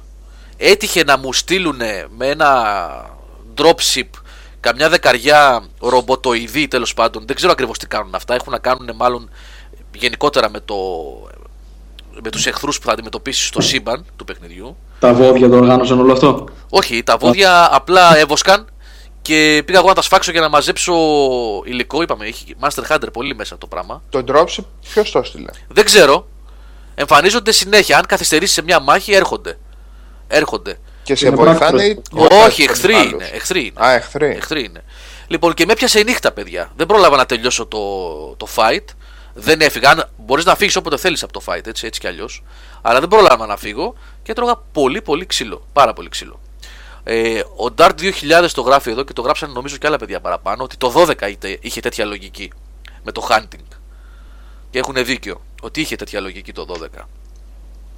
Ε, τώρα το σύστημα μάχης, γιατί δεν το ολοκλήρωσα προηγουμένως, είπαμε, ε, γιατί το διαπίστωσα παίζοντας, δεν είναι action του τύπου, ε, πώς να σας πω τώρα, hack and slash, δηλαδή πατάς, πατάς κουμπιά, τετράγωνο, τρίγωνο κλπ. για να κάνεις combos και τέτοια πράγματα. Είτε πατάς συνέχεια το τετράγωνο, είτε το κρατάς πατημένο, τα combos εκτελούνται με τον ίδιο τρόπο.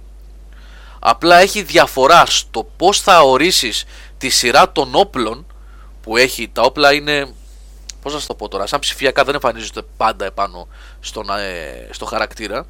Ε, υλοποιούνται αναλόγως με το, ε, με το χτύπημα. Δηλαδή, στο πρώτο χτύπημα το κόμπο γίνεται με σπαθί, στο δεύτερο γίνεται με lance, στο τρίτο το τρίτο κόμπο εκτελείται ξέρω εγώ με τσεκούρι. Αναλόγως με τη σειρά που θα έχεις ορίσει εσύ. Αλλά επαναλαμβάνω δεν είναι action του τύπου real time πατάω πατάω πατάω και κάνει τέτοια, κάνει κινήσεις. Έτσι. Αν μπορεί κάποιος να με βοηθήσει και να μου πει τι του θυμίζει αυτό το σύστημα μάχης, του θυμίζει MMO, του θυμίζει Western RPG, τι του θυμίζει. Δεν ξέρω εγώ πώς να το χαρακτηρίσω. Δεν, έχει καν, ε, δεν έχει να κάνει καθόλου με το με Final Fantasy, έτσι. Με ακούν τα παιδιά, ο Σάβας και ο Γιάννης Α. και ο Χρήστος. Δεν ξέρω Ναι, τι προσπαθώ θα να σκεφτώ εγώ τώρα αυτό το πράγμα που λες, αλλά ε, εντάξει, ας πούμε επιλέγοντας το, επιλέγοντας το στόχο και κινώντας το χαρακτήρα κοντά στο στόχο, και, αυ- Kingdom και γίνεται Hearts. αυτόματη επίθεση Kingdom Hearts. εκτός, Ναι. Εκτός εσύ αν θελήσεις α, να κάνεις έξτρα κινήσεις ας πούμε εντάξει είναι το, α, είναι το πρώτο Dragon Age αλλά Είναι, α, μπράβο, Σάβα, ήθελα να το πω, αλλά ε, το σκεφτόμουν λιγάκι. Ότι εμένα μου θύμισε και λίγο Dragon Age το σύστημα μάχης. Φυσικά ναι, δεν εκεί, έχει. πέ- εκεί πέρα παίζουν ζάρια όλη την ώρα Παίζουν βέβαια, ζάρια, έτσι. βέβαια. Αυτό πήγα να πω. ότι Εκεί δεν ξέρω αν έχει ε, τις ρίχνουν ζάριες. ζάρια σε κάθε κίνηση. Ναι. Λοιπόν, το άλλο που μπορώ να σκεφτώ είναι το Xenoblade, στο οποίο δεν είναι ότι όταν φτάνεις κοντά στο, ε, στον αντίπαλο, στον εχθρό είναι «Α, ή, έτσι. Δηλαδή με, με το να πατάς κουμπιά. Δηλαδή ε, ελέγχοντας, ούτε θυμάμαι ονόματα παιδιά, don't, μην με παρεξηγείτε, ελέγχοντας ας πούμε ένα χαρακτήρα με εκείνο εκεί το τεράστιο το, το σπαθί, Η εσύ σιδερόστρα τον που κινείς- λέει ο Αποστολή. ε, ναι, εσύ τον κινείς γύρω-γύρω από τον, ε, από τον εχθρό, επιλέγοντάς τον, έτσι. Και όταν φτάνει κοντά, ρίχνει και τα μεγάλα χτυπήματα. Τώρα, ο Αλέκος λέει δεν έμοιαζε με ναι, Xenoblade. Όχι, όχι, δεν, Τι έτσι να όπως το πω τώρα. περιγράφεις.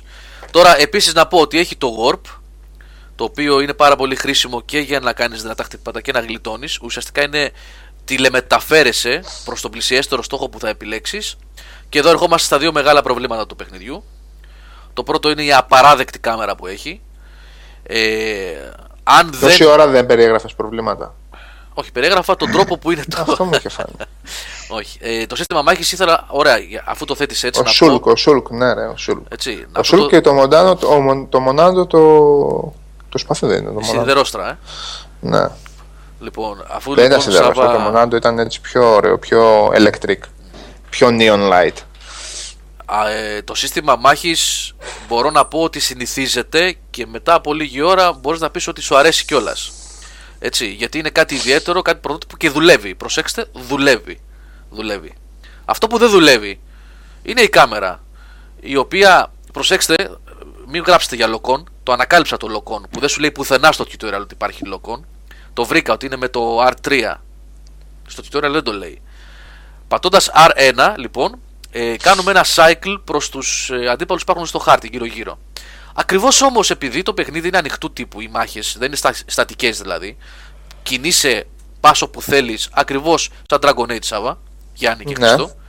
Λοιπόν, αν δεν λοκάρεις σε αντίπαλο, δεν υπάρχει οτολοκόν, έτσι. Αν δεν λοκάρεις, δεν έχεις καμία τύχη. Η κάμερα περιστρέφεται σαν μπαλαβή, προσπαθείς να μετακινηθείς στο χώρο, βαράς ό,τι να είναι, όπου να είναι. Ε, ναι, κατάλαβα. Έτσι. Λοιπόν, Κατάλαβα. υπάρχει λοιπόν ένα διπλό, ε, διπλή κίνηση που πρέπει να κάνεις, να πατήσεις το R1 πρώτα, ώστε να πάει ο κέρσορας πάνω στον αντίπαλο. Αυτό δεν είναι λοκόν, προσέξτε, είναι μόνο για το warp, δηλαδή την κίνηση που κάνει την τελεμεταφορά και το χτύπημα. Και αν πατήσεις το R3, το κλικ δηλαδή του αναλογικού μοχλού, του δεξιού, τότε κλειδώνει. Πάλι όμως η κάμερα έχει τρελά προβλήματα, ακόμα και με το lock on. Και όπως γράφουν και τα παιδιά εδώ που βλέπω είναι κάποια παιδιά που το έχουν δοκιμάσει και ο Μακρένας. Α, όχι, ο Μακρένας λέει ότι είναι σαν το Kingdom Hearts. Τέτοιο σύστημα, φίλε, ξέρεις ποιο είχε. Αλλά ήλεγχες επίσης όποιον ήθελες από το, από το πάρτι. Το Last Story είχε τέτοιο σύστημα. Το Last Story, ε; Ναι. Για το Wii, λες, αυτό το. Ναι, του. του Σακακούτσι. Τους, ε, ναι, του Σακακούτσι. Ναι, ναι.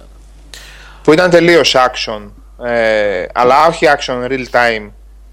Πάτα, πάτα και κοπάνα. Ε, Κάπως δηλαδή έτσι έφτανε είναι. κοντά ή πήγαινε έτσι και έκανε αυτό τι κινήσεις. Κάπως έτσι είναι. Κάπως έτσι είναι, Ναι, Σάβα. λοιπόν. Επίσης έχουμε τα. Πώς τα λένε, βοηθήστε ρε παιδιά, Τζέχουτι, εσύ που έχεις παίξει. Τα techniques, ναι, techniques τα λέμε έτσι. Τα techniques είναι αλλάζεις on the fly με το D-pad. Αριστερά-δεξιά. Πολύ χρήσιμα. Ε, ουσιαστικά είναι τα magic του κάθε χαρακτήρα. Ε, αλλά είπαμε μόνο έναν ελέγχεις, δεν είδα τι έχουν οι άλλοι. Αυτός που έχουμε εμείς, ο Noctis λοιπόν, ουσιαστικά είναι swordsman, έτσι.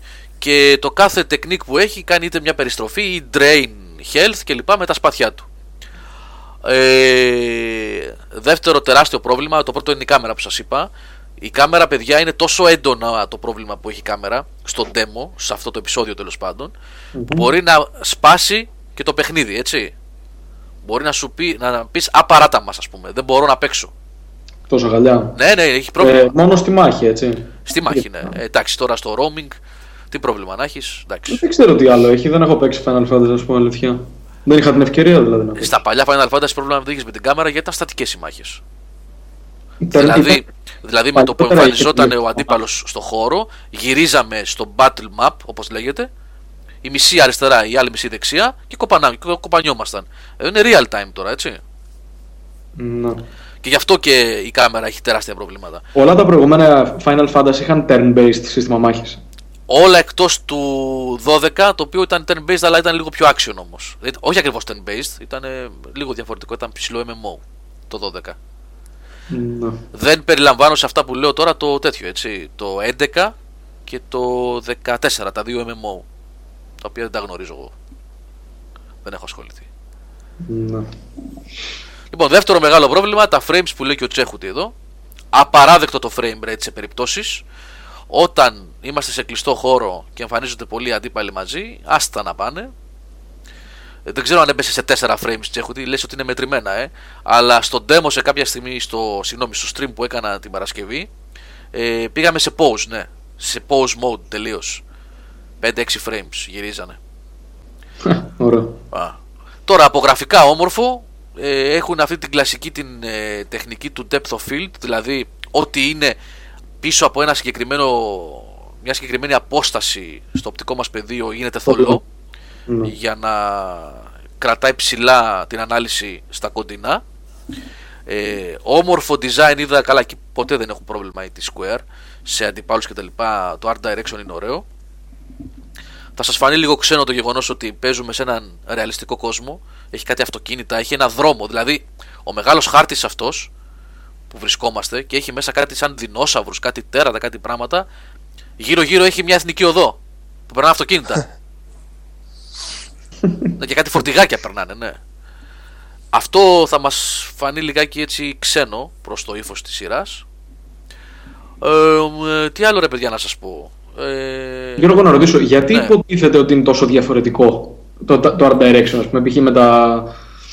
με τους δρόμους, με τα... Αυτοκίνητα είχε και στο 8, αλλά ήταν cyberpunk, ήταν εντελώς fantasy, ρε Σταύρο. Έχεις δίκιο τώρα, βέβαια. Αλλά καταλαβαίνεις τι λέω, έτσι.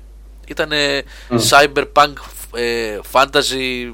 Δεν ξέρω και εγώ πώς να το πω αυτό το 8.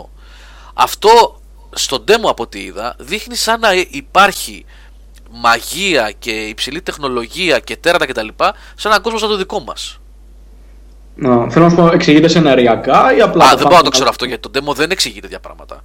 Τουλάχιστον όσο έχω παίξει εγώ, δεν ξέρω πόσο μακριά πάει αυτό το demo και πόσο περιεχόμενο έχει. Υποθέτω Απλά- ότι το demo αυτό, το episode τους ΣΚΕ, είναι ένα τρίωρο, τετράωρο, πεντάωρο μέσα σε ένα μεγάλο χάρτη, απλά για να πάρεις μια γεύση από το Ναι. σύστημα μάχης και, τους, ε, και τα γραφικά και το design κτλ. Αυτό.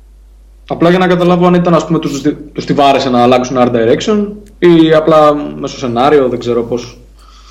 Αυτό θα πρέπει να εξηγηθεί γιατί υποτίθεται ότι το 15. Ε, καλά, κάθε τέτοιο διαφορετικό art direction έχει. ρε. Όλα έχουν διαφορετικά μεταξύ τους. Απλά εδώ Σάβα να πω ότι το 15 ανήκει στο σύμπαν Fabula Nova Crystallis που υποτίθεται ότι είναι το ίδιο με το 13. Ναι. Έτσι. Είναι ένας κόσμος μέσα στον κόσμο. Ο Fabula Nova Crystallis είναι το Final Fantasy Type O, αυτό που βγήκε τώρα το HD, το Ναι. 15 και το 13 και η τριλογία του 13. Οπότε πρέπει να δούμε λίγο πώς κολλάνε αυτά από τον κόσμο τον εντελώς φανταστικό του 13 είμαστε σε αυτό το πράγμα που είναι τώρα εδώ. Να, το γράφει και ο Σταύρος στο chat τώρα, αυτό που είπα μόλις. Ε, Γιώργο, ο φίλος Τζιμαρούτο εδώ αναφέρει και για τα voice over σαν αρνητικό. ε, το άκουσα μόνο σε αγγλικό voice over Μμμ. και είναι χάλια. Το Ιαπωνέζικο δεν μπορώ να το κρίνω, δεν το έχω ακούσει ακόμα. Λοιπόν, υπάρχει μια βάση πολύ ενδιαφέρουσα σε αυτό που βλέπουμε, σε αυτό που είδα εγώ. Ήταν μια μισή ώρα ήταν Θάνο και Αλέκο που με βλέπατε κιόλας ήσασταν μέχρι αργά εσείς μέσα. Μια μισή ώρα το stream και άλλη μια ωρίτσα έπαιξα την Κυριακή και ένα μισάωρο χτες, ε, συγγνώμη σήμερα. Ε, πόσο είναι, ξέρω εγώ, τρεις ώρες χοντρικά που το έχω δει.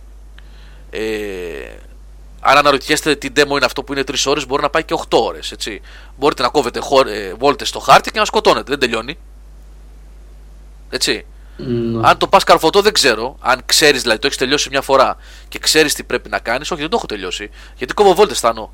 Κόβω βόλτες. Γκραϊντάρω, σκοτώνω σκυλάκια, βοηδάκια κτλ. Για να Green είμαι έτοιμο. Peter, πω, πω. Ναι, για να είμαι έτοιμος για τον boss. Ε, τώρα πώς θα είναι το αποτέλεσμα, παιδιά. Εντάξει, η γεύση η πρώτη είναι ότι υπάρχει κάτι διαφορετικό, κάτι ενδιαφέρον.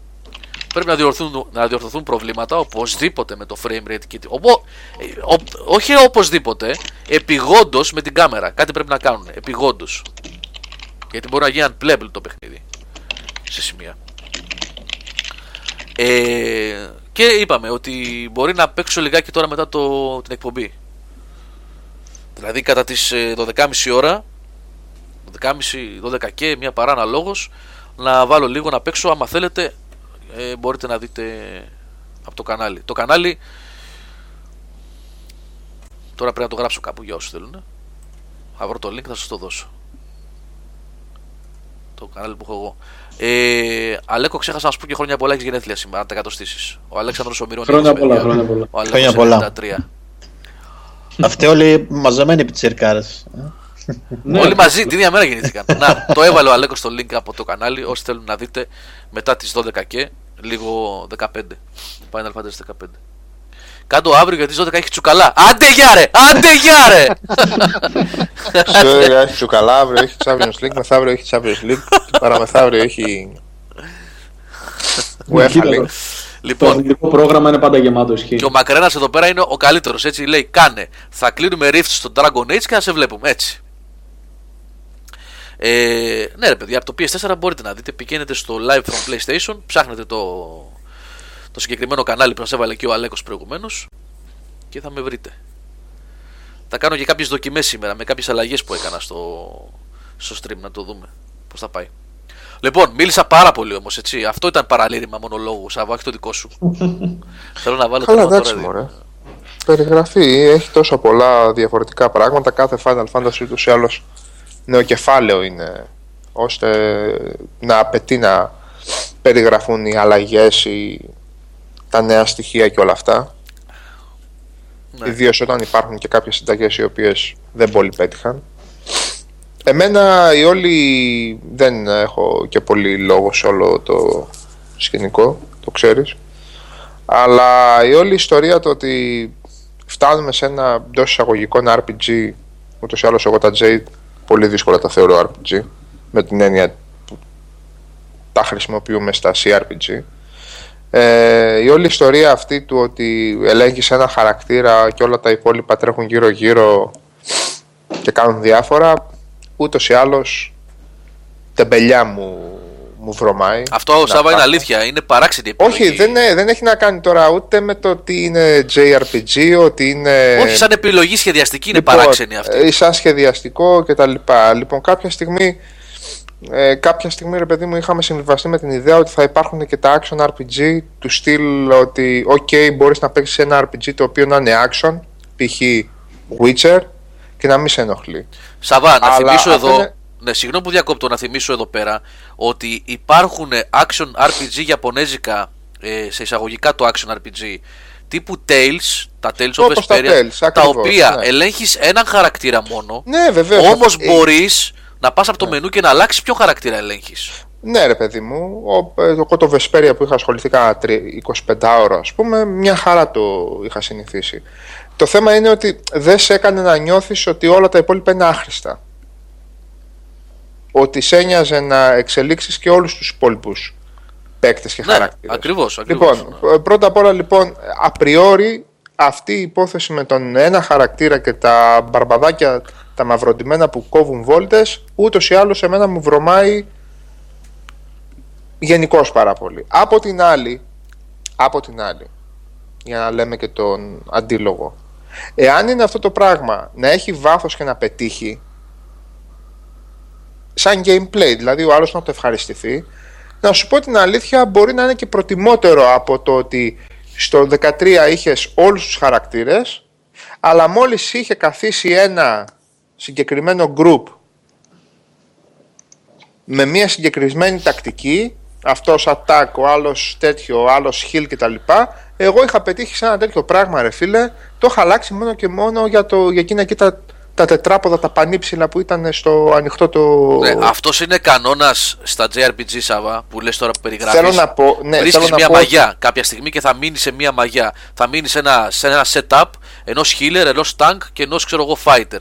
Αλλά μπορείς όμως να επέμβεις έτσι, μέχρι ενός βαθμού στην ομάδα σου και να κάνεις πράγματα. Εδώ, έτσι όπως το βλέπουμε αυτή τη στιγμή, δεν μπορείς να κάνεις τίποτα. Εγώ έπαιζα Ναι, αυτό λέω, και υπήρχαν πρόσεξε. κάτι κομπάρσι γύρω-γύρω. Ναι, πρόσεξε. Αυτό λέω ότι αν λειτουργήσει αυτό το action λίγο καλύτερα από το ε, στείνω στις δύο πρώτες ώρες καλά το, το group και μετά στις υπόλοιπες 40 παίζω με αυτόν τον τρόπο οπότε δεν παίζω ουσιαστικά ίσως να είναι προτιμότερο το, το action του πράγματος. Από την άλλη ρε φίλε να σου πω κάτι όταν ας πούμε το, το Xenoblade έχει κάνει ένα παρόμοιο gameplay με όλους τους πιθανούς χαρακτήρες με εξοπλισμό για όλους τους χαρακτήρες με έξτρα δυνάμεις και skills και τα λοιπά και abilities για όλους τους χαρακτήρες ε τώρα δεν ξέρω ακριβώς πώς κάθεται το ότι το επόμενο μεγάλο Final Fantasy δεν σου δίνει καμία τέτοια δυνατότητα. Ε, σαν Shadow, δεν λέμε, πρόσεξε να δεις, δεν λέμε ότι το Final Fantasy 13 είχε κάτι ή δεν είχε κάτι. Λέμε σαν δομή ότι ε, στα JRPGs φτιάχνεις ένα setup χαρακτήρων, στείνεις μια ομάδα και πάει λέγοντας. Ασχέτως αν μπορούν να γίνουν όλοι κάτι, αναλόγως μπορεί να έχουν τα τάδε ματήρια στο 7 ή ξέρω εγώ τα τάδε summons και πάει λέγοντας. Λέμε ότι αυτό που έπαιξα εγώ τώρα το 15 και μου δημιουργεί έναν προβληματισμό και ενδεχομένως να δημιουργεί προβληματισμό και σε άλλους, είναι ότι σε αυτή τη φάση αυτό που βλέπουμε δεν μπορείς να επέμβεις καθόλου στην ομάδα ούτε καν για τη συμπεριφορά της. Προσέξτε, είναι πολύ σημαντικό τουλάχιστον να πεις εσύ που είσαι healer να είσαι aggressive ή να είσαι ή μείνε πίσω ή κάνε αυτό. Καταλαβαίνετε τι λέω. Όπως κάνουμε, ας πούμε, στο Tales, στα Tales. Δίνεις, ορίζεις τη συμπεριφορά Ναι. των companions. Εδώ, για την ώρα, έχει επιλογή λέει. Πού έχει παιδιά, δεν είναι. Α, είναι κλειδωμένα. Α, οκ, πάντα μιλάμε για τον demo, παιδιά, έτσι. Δεν, μπο- δεν μιλάμε για το παιχνίδι ολόκληρο. Έτσι, τα παιδιά λένε, λέει ότι λογικά είναι κλειδωμένα για τον demo. Θεωρώ ότι θα έχει κάποιο είδου. Α, θεωρούμε ή θα έχει. Παιδιά, να, κατα... να καταλήξουμε κάπου. Γνωρίζετε ότι θα έχει Gambit; Ότι θα μπορείς στον companion να ορίσεις συμπεριφορά. Γιατί για την ώρα δεν έχει ανακοινωθεί κάτι τέτοιο. Οκ. Πάντως ε, σχολιάζουμε το τι έχουμε δει μέχρι στιγμής, έτσι. ναι, δεν μπορούμε κάτι άλλο. Ναι. Το οποίο επαναλαμβάνω είναι demo, αλλά μην νομίζετε ότι είναι αυτά τα demo. Παίζεις μισή ώρα. Έχει κλειδωμένη επιλογή. Οκ, εντάξει, θα το δούμε, ρε παιδιά. Θα, το δούμε. θα τα ξανασυζητήσουμε αυτά. Θα έχει... Αυτό πότε βγαίνει, για βοηθήστε λίγο. Τέλος του 15. Ή για πιο μετά έχει πάει; Δεν ξέρω. 2050, Λούτσι Μαρούτρο. Εντάξει, ok. To be announced πρέπει να είναι. Α, καλά, εντάξει. Λογικά στην E3 κάτι θα μάθουμε έτσι. Ε, σίγουρα, ναι. Θα Το πούμε 12 με 18 μήνες από τώρα Ε, για 16 οπότε. στο PlayStation 5. Τέλη 16. Α, στο PlayStation 5 και στο Xbox 2. Α, νωρίς μιλάμε. Εντάξει. Μάλιστα. Εντάξει, ωραία. Θαυμάσια είναι αυτά. Καλά αυτό τώρα. Ναι. Οκ. Σάβα όμως, συγγνώμη, πραγματικά σε έκοψα πάλι δεύτερη φορά έτσι. Για ποιο; Ε, που έλεγες για την. ε, για το ότι μπορεί το action σύστημα τελικά να είναι καλύτερο και να. Ναι, λέω από τον Άννα εκείνο το βαρετό που από ένα σημείο και μετά σου καθόταν ένα ωραίο σύστημα και δεν το άλλαζες μέχρι τέλους. Ακόμα και αν θεωρητικά μπορούσε να κάνεις τα πάντα. Ε, μπορεί το action να βγει πιο. πιο Ναι, ενδιαφέρον. ναι, ναι. Εκεί δεν έχει να κάνει με το τι κάνεις εσύ με την ομάδα σου. Έχει να κάνει με το τι σου ρίχνει το παιχνίδι. Εάν το παιχνίδι δεν σε αναγκάζει σε καμία περίπτωση μέχρι το τέλος να αλλάξεις και να διαφοροποιηθείς λίγο, εσύ ό,τι και να κάνεις με την ομάδα σου είναι φρουφρού και αρώματα. Εάν σε αναγκάζει το παιχνίδι να αλλάξεις build και ομάδα, τότε έχουν αξία όλα αυτά τα πράγματα. Για να μπορείς και να προσαρμόζεις αναλόγως με τις Ακριβώς. συνθήκες κάθε φορά. Έτσι. Και να λες ότι έχω αυτόν, αλλά Έτσι. τον έχω και εκείνον σε εφεδρεία και περιμένει γιατί σε εκείνες τις περιπτώσεις, εκείνες τις αποστολές με εκείνους τους εχθρούς δεν την παλεύω με αυτό το build που έχω τώρα. Και το JRPG του πράγματο, μάλλον το RPG του πράγματος, έχει να κάνει κιόλας όπως στο Dragon Age Origins, το όσο μπορούσα να δω και σε άλλα RPGs ότι αν πας ας πούμε στην τάδε περιοχή με ένα χαρακτήρα που έχει δεσμούς με αυτή την περιοχή συμπεριφορά ενδεχομένως απέναντι στην ομάδα σου να είναι διαφορετική γιατί είναι κλειδί ο χαρακτήρας και πάει λέγοντας παίζουν Ναι. ρόλο και αυτά έτσι Ναι, ναι. ναι. Ε, Τέλος πάντων, λοιπόν, ε, για τον Kojima λέτε να πούμε, παιδιά. Ε. Μη, α, περιμένετε, ρε, βιάζετε να βάλετε φωτογραφίες. Έχουν λυσάξεις στο chat με τις φωτογραφίες. Να μιλήσουμε ή θέλετε να πάτε στις φωτογραφίες, να μιλήσουμε λίγο ακόμα. Ναι, Εγώ για τον Kojima δεν έχω, δεν ξέρω τι να πω. Αν ξέρουν και τα παιδιά.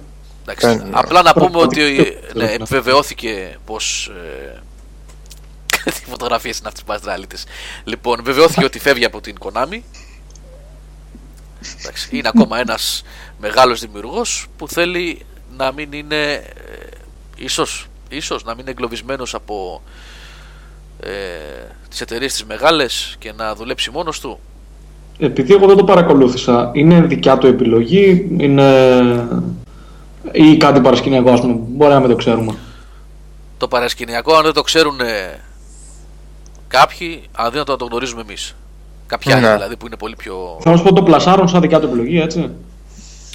Ε, χρονολογικά όμως η πρώτη ανακοίνωση νομίζω ήταν της Konami, έτσι, ότι θα σταματήσει μετά το Metal Gear το 5 να είναι Εντάξει, ο αυτός Kojima. δεν είχε Ναι. πει κάποια στιγμή. Αυτός δεν Αυτός είχε εδώ κάποια- και χρόνια είχε πει ότι Κάποια θέλει στιγμή να, να σταματήσει. λύγουμε να τελειώνουμε με τα. Ναι, νομίζω ο τα Γιώργο M- μετά MGS. το 3 το είχε πει αυτό. Νομίζω μετά το 4. Εγώ, παιδιά, θα επαναλάβω. Γελάω ταυτόχρονα και με τις φωτογραφίες που πάνε στο chat. Είναι απίθανες οι φωτογραφίες. Μας βγάζει εκτός συζήτησης, βέβαια. Περιμένετε λίγο, παιδιά. Λίγη υπομονή με τις φωτογραφίες. Εγώ δεν το έχω ανοιχτό το Μην chat. μας, μη μας χαλάτε το. Ναι, ναι, ναι. Λοιπόν, ε, ότι. Ε, Κάποια στιγμή, ιδίως το- μετά το το, 2000. το, Toro, το Toro με το 4, τον Toro εννοώ ρε παιδί μου ότι ήταν το πολύ αναμενόμενο για το PlayStation 3. Είχε πει ότι θα σταματήσει. Το, το Magnum Opus ήταν. Ναι, ναι. Είχε πει ότι θα σταματήσει. Είχε Τώρα πει, τι. ναι. Εγώ είχα την τύχη να μιλήσω μαζί του ε, στο το 2000 όταν είχα δει το Metal Gear Solid 2 σε ένα preview event στο Λονδίνο και είχε πει ότι θα, ήταν το- το- θα ήταν το τελευταίο. Α, το 2. Το 2! Α, το 2 θα ήταν το Ναι, τελευταίο. το 2. Ναι, βασικά με- μ, πριν από κάθε μεγάλη κυκλοφορία έλεγε ότι ήταν το τελευταίο. Να, το γράφει και ο Dark 2000 εδώ. Παιδιά είχε πει ότι θα Ναι. σταματήσει πριν το launch του 2. Ναι. Ναι. Α, Γιατί το- εγώ θυμάμαι, ναι. ας πούμε, και στο 3 ότι είχα διαβάσει παρόμοια δήλωσή του. Εσύ άμα λες ότι και στο 4 παίζει, 4 το παίζει θυμάμαι να σίγουρα είπε, γιατί ναι. το. Ναι. Τώρα. Ε, ε. ναι. Οπότε πριν από κάθε κυκλοφορία έλεγε ότι είναι το τελευταίο. Ναι. Το θέμα είναι όμως ότι όπου έχει βάλει, γιατί είδα και μια συζήτηση που είχε, μια στοιχομηθεία στο φόρουμ που είχε ξεκινήσει. Ε, η αλήθεια είναι ότι ε, όπου έβαλε το δαχτυλάκι του, ε, ασχέτως αν αρέσουν τα Metal Gear ως δομή παιχνιδιού ή όχι σε κάποιους, αυτές είναι επιλογές του καθένα τι θα παίξει, αν θα παίξει πολύ cinematic ή όχι, ή αν του άρεσαν τελικά τα Metal Gear. Ε, ότι όπου ασχολήθηκε, έχει ο άνθρωπος έχει ιδέα από το αντικείμενο, έχει ένα μαγικό ραβδάκι ότι έβαλε το δαχτυλάκι του βγήκε καλό αποτέλεσμα. Ε, εκτός από το σταριλίκι που πουλάει. Εντάξει, οκ. Χρειάζονται και οι stars. Ναι, καλά, δεν ξέρω καν αν είναι σταριλίκια αυτό, ρε παιδί μου. Εντάξει. Ε, ναι, πάντως δεν όπως- φαίνεται επιτηδευμένο έτσι. Δηλαδή είναι Όπως και αυτός- να έχει υπάρχει μια ιστορία πίσω από, τα... από αυτά τα παιχνίδια ε, ή υπάρχει ένα concept έτσι ένα όραμα το οποίο υπήρχε εάν ο άνθρωπος βλέπει ότι το ξεζούμισμα του το χαλάει το όλο σκηνικό τώρα το θέμα είναι φεύγοντας ο Kojima από την Konami θα σταματήσουν τα Metal Gear Solid από όχι, την Konami; αποφάσισε, όχι, Δύσκολα. όχι, ανακοίνωσε η Konami ότι θα συνεχιστούν τα Metal Gear. ναι λοιπόν Συνεχιστούν. εκεί είναι τα, Ε, τα γιατί δύσκολα ας πούμε Τα δικαιώματα ανήκουν στην Konami, δεν είναι του Kojima. Ναι, ναι, εκεί είναι τα δύσκολα λέω της, Ε, της ε. υπόθεσης. Όταν βλέπει όμως η Konami ότι ένα, ένα παρφουμαρισμένο demo κάθεται και πουλάει μια χαρά ε, τι θα σου κάνει ότι σέβομαι το όραμα του μεγάλου καλλιτέχνη και δεν θα ξαναβγάλω παιχνίδι; Τι θα σου πει; Ε, ε, θα σου πει παιδιά, ότι θα συνεχίσω να τα στραγγίζω μέχρι, ναι, έτσι θα μέχρι πάει. εκεί που δεν Έτσι θα παίρνω. πάει. Θα δούμε πολύ Metal Gear στο, στα, μέσα στα επόμενα χρόνια. Ε, το Silent Hills, ε, ναι, και αυτό μετέωρο είναι για την ώρα. Όταν λέω μετέωρο, ένα λεπτό, δεν μπορώ να ξέρω εγώ τι έχει κανονιστεί μέσα στην Konami. Εννοώ ότι δεν υπάρχει καμία ενημέρωση ήταν να, να το φτιάξει ο ε, Kojima με την ομάδα του και κάποιους άλλους. Τώρα μπορεί να το αναλάβει ρε παιδί μου ως εξωτερικός συνεργάτης. Δεν αποκλείεται να.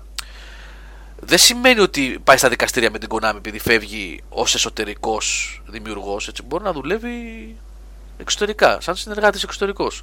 Δεν αποκλείεται, παιδιά, δεν το ξέρουμε αυτό. Και Ε, ένα άλλο γεγονός είναι Γιώργο και με τη Fox Engine που τη δημιούργησε ο ίδιος έτσι. Μπράβο, και και την την ομάδα έχει- του, ναι, ναι. Αλλά τα δικαιώματα τα έχει η Konami. Δηλαδή το license για τις χρήσεις και τα λοιπά το έχει η Konami. Ναι. Ε, Εντελώς άσχετο, ένας φίλος επειδή το έχει ζητήσει πολλές φορές μέσα στο chat, το έχει, έχει ρωτήσει και συγγνώμη που δεν το απάντησαμε και πιο πριν. Ε, λέει αν μπορούμε να του προτείνουμε ένα παιχνίδι σχετικό να μοιάζει με τον Grim Fandango. Εννοείς σαν adventure, σαν εικαστικό, τι ακριβώς εννοείς; Σαν εικαστικό δεν υπάρχει τίποτα. Σαν εικαστικό το δεν Grim Fandango. υπάρχει. Ναι, δεν υπάρχει Σαν εικαστικό. λογική και adventure είναι όλα, δηλαδή το σκεπτικό των γρίφων Ε, full ε, throttle. και τα έτσι. λοιπά, είναι όλα ε, φάση ε, τα πρώιμα τα adventure της LucasArts, δηλαδή Day of the Tentacle, ε, Full Throttle και Το The Deep. ε, το Mansion και το ποιο άλλο, ποια άλλα και το Fate of Atlantis είναι σε αυτό το στυλ, το Indiana Jones. Ναι, ναι. Δηλαδή σκεπτικά, ε, όχι όμως το εικαστικό και η τρελή ιστορία. Δεν το συζητάμε αυτό. Ε, ναι, όχι, εκείνο ναι. Ε, Έτσι. μόνο Αλλά σε, σε, σε λογική α, σε λογική α, γρίφων παίξει ας πούμε το Day of, of the Tentacle και θα δεις κάτι σχετικά παρόμοιο και εξίσου τρελό βέβαια Και ο ΣΑΠ 92 έχει βάλει μια φωτογραφία ε, η οποία είναι αφιερωμένη στο Γιάννη τον Τζιτσέλη. Δείτε την Ναι, παρακαλώ. ναι. Δείτε την. είναι ένα print screen από το 1990 κάτι που κατεβάζει κάποιος κάτι με 4,61 kbps το δευτερόλεπτο και του λέει estimated time left για να ολοκληρωθεί το download 39. 39 χρόνια. Ε, Δεν είναι download, είναι, είναι εγκατάσταση ή download είναι; Ε, Ε, ε, Βλέπω. όχι, κάνει αποθήκη. Download, download. Αποθήκευση κάνει, όχι, όχι, ναι. γιατί κλει- close this dialog box when download completes. 39 χρόνια ακόμα. Αυτά τραβάγαμε το 90 λέει. Ωραία, ωραία φωτογραφία αυτή. Μάλιστα. Ε, παιδιά για τον Kojima είπαμε, εντάξει τώρα τα πράγματα είναι λιγάκι σε άλλα επίπεδα, πολύ εταιρικά με πολλά λεφτά από πίσω. Ε, Γιατί ακόμα και να πουλήσει, να πουλήσει το όνομά του ένας Kojima στην Konami και να πει απλά είμαι εδώ χωρίς να συμμετέχει ενεργά σε ανάπτυξη παιχνιδιών καταλαβαίνετε πόσα λεφτά μπορεί να πάρει έτσι Ε, ναι, δηλαδή, εγώ φαντάζομαι ας πούμε, σε μία E3 πας ανακοίνωση σε καινούριο παιχνίδι και λες Kojima από πίσω. Μπα, Ναι. πάρ' το. και βγαίνει στη σκηνή επάνω να πει δύο βλακίες ας πούμε Ναι, ναι. εντάξει σχεδόν ό,τι έγινε με το Silent Hill ναι, Ναι. σχεδόν ναι, ναι. γιατί α, θέλει αρκετή προσπάθεια για να πιστούμε ότι υπάρχει 100% ενεργή συμμετοχή στην ανάπτυξη πέρα από ένα γενικό ξέρεις Και η άλλη κουβέντα που υπάρχει αυτή τη στιγμή στο ίντερνετ όσον αφορά αυτή τη, το γεγονός είναι το τι θα κάνει ο Kojima από εδώ και πέρα. Κάποιοι λένε ότι ε, πρέπει είτε η Sony είτε η Microsoft να σπεύσουν να τον βάλουν ε, ε, σε κάποιο... Να, να, Microsoft, τέλος πάντων, η να, τον, Microsoft. να, να τον απορροφήσουν. Ε. Ναι, τώρα το ακούγεται- Kojima και το Minecraft ναι, τώρα, τώρα ακούγεται και για τη Sony κάτι αντίστοιχο Σάβα. Αλλά εγώ θα πω τώρα αυτό που είπε και ο Γιώργος πριν, ότι μάλλον θα κάνει κάτι δικό του ανεξάρτητο. ναι τι να δέσουν το τέτοιο Ε, ναι, δε- δε- δεν πιστεύω ας πούμε, Δύσκολα. ότι, ότι θα ρισκάρει ο Kojima να πάει στην ε, Microsoft να βγάλει ένα παιχνίδι και να μην έχει ας πούμε ε, να είναι exclusive και να μην έχει πωλήσει στην Ιαπωνία. Δεν ξέρω, μου ακούγεται πολύ οξύμορο. Κοίταξε, Ε, α, Ναι, σκέψω ότι κάποτε ο Σαγκακούτσι, εντάξει, δεν ξέρω τώρα, όχι, γιατί θα μπορούσε στον τομέα του είναι του ίδιου μέγεθους όνομα, το έκανε. Ναι. Ή με το Ninja Gaiden λες, έτσι. Όχι, ο Σαγκακούτσι, το... ο Σαγκακούτσι δεν είναι Γιώργο, για ποιο παιχνίδι λες Σαββά; Blue Dragon και Los ναι Angeles. Σακακούτσι Αχα, Ναι. ναι, ναι. Δύο παιχνίδια, έτσι, όχι, όχι αστεία πράγματα. Λοιπόν, αυτός το έκανε. Τώρα ναι, ο εκεί, Kojima... εκεί όμως είδες όμως και κάποια JRPG τα οποία δεν προχώρησαν στη συνέχεια. Όχι, δεν προχώρησαν. Ναι. Έμειναν με ένα σχεδόν cult status, αλλά έμεινε εκεί και τι κάνει ο Σαγκακούτσι τώρα, Android Games. Πάντως, α, εδώ, δεν ξέρω αν το είπατε γιατί συγγνώμη, σας έχασα λιγάκι. Μιλούσα με τον Βαγγέλιο Δημητριάδη εδώ για κάποιο άσχετο θέμα στο chat, στο Skype. Μμμ. Ε, εδώ πρέπει να προσθέσω, παιδιά, ότι ε, εξ όσων θυμάμαι αυτή τη στιγμή, αν θυμάμαι λάθος με διορθώνετε, ε, οι περισσότερες μεγάλες φυσιογνωμίες, με ή χωρίς εισαγωγικά, stars πραγματικοί ή όχι, δημιουργοί τέλος πάντων πολύ γνωστοί, όταν αποχώρησαν από τα μεγάλα studios που εργάζονταν, όπου εργάζονταν, ψιλοεξαφανίστηκαν. Δηλαδή από Μολυνό μέχρι Cliffy B, έτσι, από Σακαγκούτσι Ναι. ναι, δηλαδή, ε, ναι, μεν οι δημιουργοί αφήνουν το στίγμα του, αυτοί είναι που κάνουν. ε, α, η, η Team Silent κλπ. Έτσι, και, άλλοι- και πο- πάρα πολλοί ακόμα. Ε, χωρίς τα απαραίτητα, ίσως έτσι, χωρίς τα απαραίτητα fans, να το πούμε έτσι, που είναι και της μόδας η λέξη.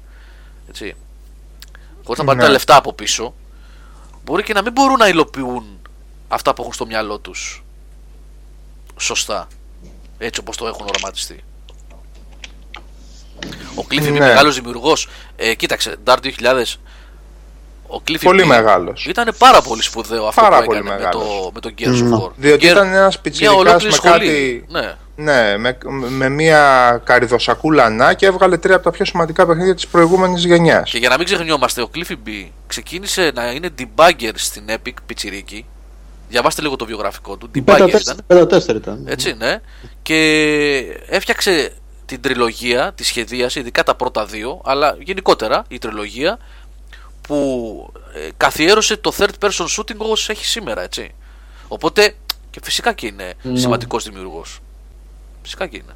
Το καθιέρωσε και το τελειοποίησε. Δεν υπάρχει ναι. αυτή τη στιγμή κάτι στον τομέα αυτό που να αγγίζει σε ποιότητα το shooting και το gameplay Ναι. του, του, της σειράς. Και ταυτόχρονα επηρέασε και την κατηγορία και ε, ε, πόσους μηχανισμούς που θεωρούσαμε ας πούμε μέχρι εκείνη τη στιγμή δεδομένους. Παιδιά, ε, ε, συγγνώμη για να ξεφύγουμε λίγο από κάποια στερεότυπα που έχουμε στο, στο, στο, μυαλό, στο μυαλό μας, έτσι. Μεγάλος δημιουργός στο gaming δεν θα πει ούτε μεγάλος ποιητής, ούτε ε, τύπος με, ε, με σοφιστικέ ύφος που έχει βγάλει το τάδε υπερκάλτ δημιούργημα στο οποίο δεν το έχει παίξει κανείς, ούτε τίποτα τέτοιο. Ο καθής στον τομέα του, ο καθής στο, σε αυτό που έχει προσφέρει. Άλλος προσφέρει σε, προσέφερε σε gameplay, άλλος σε artwork, άλλος συνολικά, στη συνολική παραγωγή κτλ. Μιλάμε για games. Όταν σε 15 χρόνια μιλάμε για games και εννοούμε, ξέρω εγώ, βραβ... ε, Nobel λογοτεχνίας, θα γελάμε για τον Cliffy B. Αλλά δεν πάει έτσι. Ε, παιδιά, και προς Θεού, ε, μην γίνει αυτή η πολύ ωραία συζήτηση που κάνουμε αυτή τη στιγμή πεδίο για το αν ο Cliffy B είναι καλός ή δεν είναι επειδή ήταν για 360 τα, τα παιχνίδια του. Αυτό ήταν συμβόλαιο έτσι, που δεν αφορούσε καθόλου τον Cliffy B. Ένα συμβόλαιο μεταξύ εταιριών ήταν. Μην τα συγχαίουμε τα πράγματα.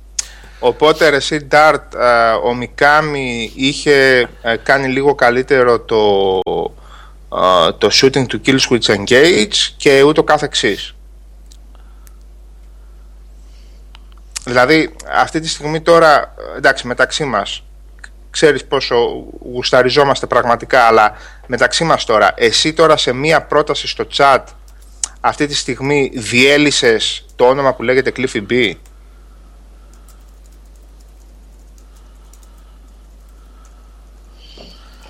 Εγώ, εντάξει, απλά δεν. ε, Τι να πω τώρα, μου φαίνεται πολύ περίεργο που 10 χρόνια μετά γίνεται πάλι αυτή η κουβέντα.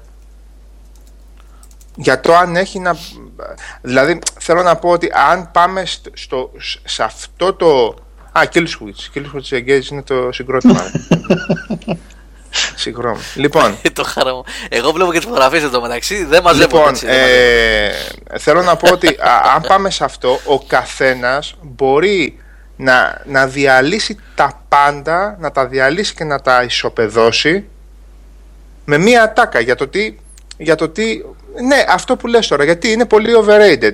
Εάν σου πω εγώ πόσο overrated πιστεύω ότι είναι οι JRPG ιστορίες από τις 10 που έχω δει και τις άλλες 15 που ξέρω, θα αρχίσουμε να κλαίμε με μαύρο δάκρυ εδώ πέρα στο forum. Εντάξει ρε παιδιά, ok, okay, απόψε. Εάν αλλά... σου πω ας πούμε ότι το Lost Odyssey το οποίο είναι από τα παιχνίδια τα οποία ε, υπεραπόλαυσα στην προηγούμενη γενιά. Θεωρώ ότι οι ιστορίες του που ήταν το δυνατό του σημείο ήταν πολύ πολύ κάτω του μετρίου θα αρχίσουμε να τραβάμε ένας στις τρίχες στα μουστάκια του άλλου. Αλλά δεν θα μπω στη διαδικασία να πω ότι είναι overrated στη γραφή το Lost Odyssey. Θα πω ότι σε αυτό που είχε να κάνει και να δώσει σε εκείνη τη φάση το έδωσε με πάρα πάρα πολύ ωραίο τρόπο αλλά αν το πάρεις εκείνο το κείμενο που ήταν το One, uh, 1000 Years of Dreams και το δώσεις σε κάποιον άλλον που είναι εξοικειωμένος με λογοτεχνία θα σου πει τι είναι αυτό εδώ το προχειροφτιαγμένο το πράγμα; Να το πάμε εκεί πέρα;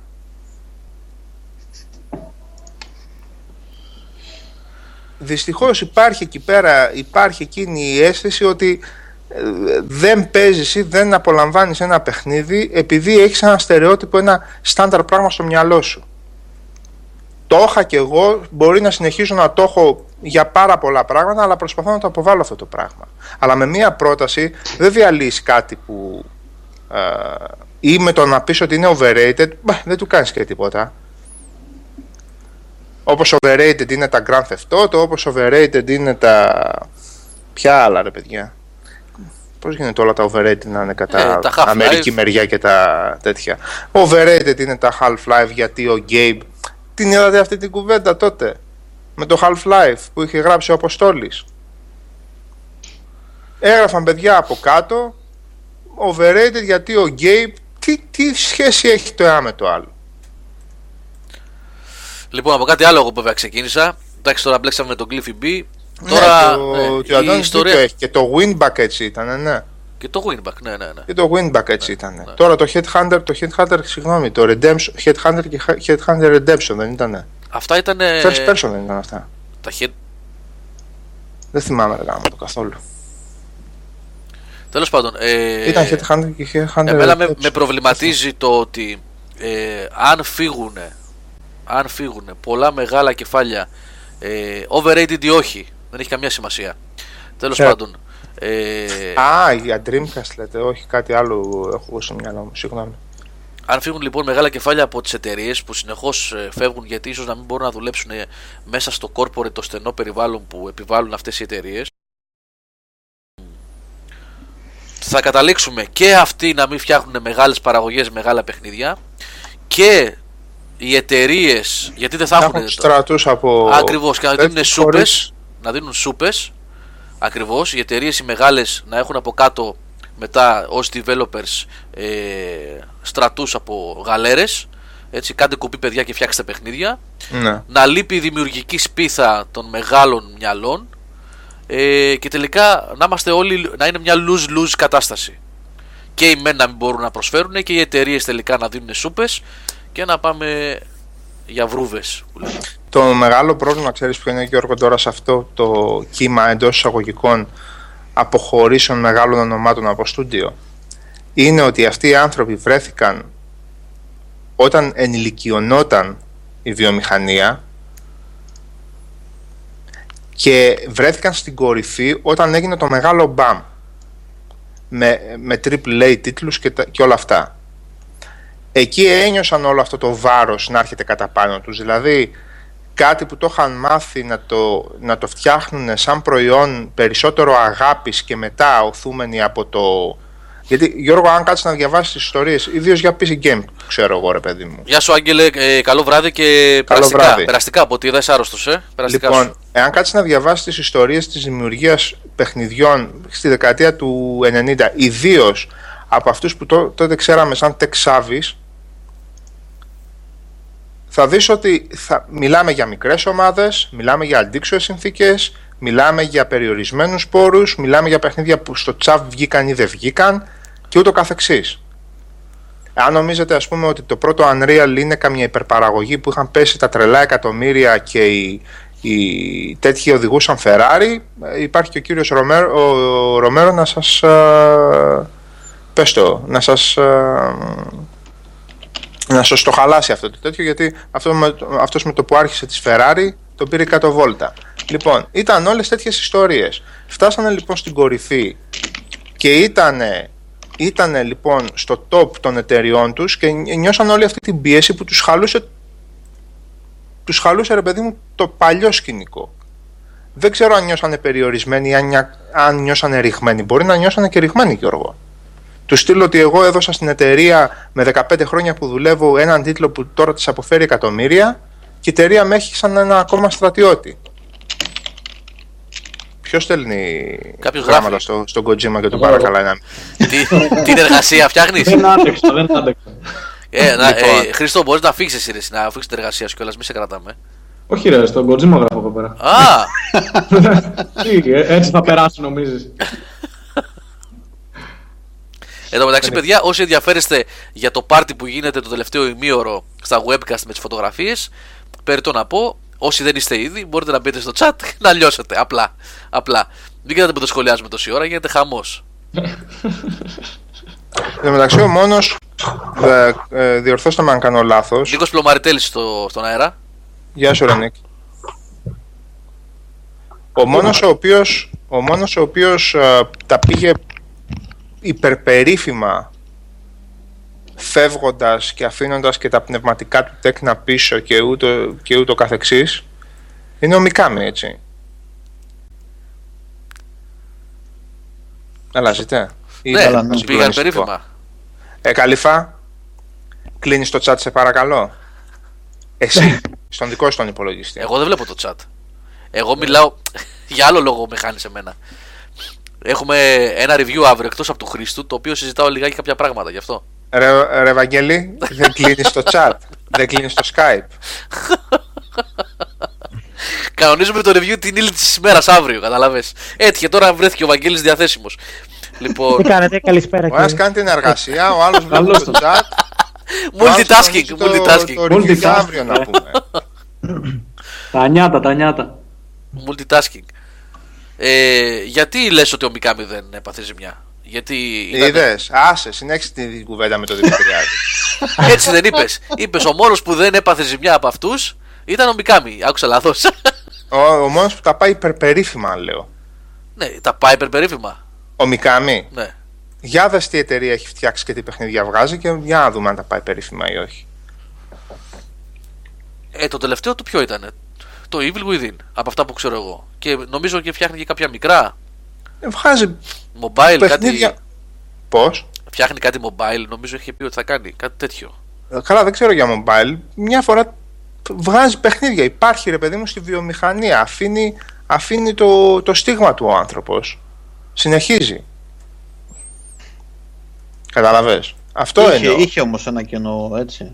Εντάξει, είχε ένα κενό το απεξάρτησης. Ότι παιδιά, εγώ έβγαλα ένα παιχνίδι που έχει γίνει 780 remaster μέχρι τώρα. Ναι, σωστό και αυτό έτσι. Ναι, και σας το άφησα πίσω να το κάνετε, έτσι. Ναι. Ναι. Το God Hand, ε, το God Hand είναι ε, Το God Hand είναι ένα fighting παιχνίδι το οποίο είναι τρομερά δύσκολο και πολύ παράξενο παιχνίδι, έτσι.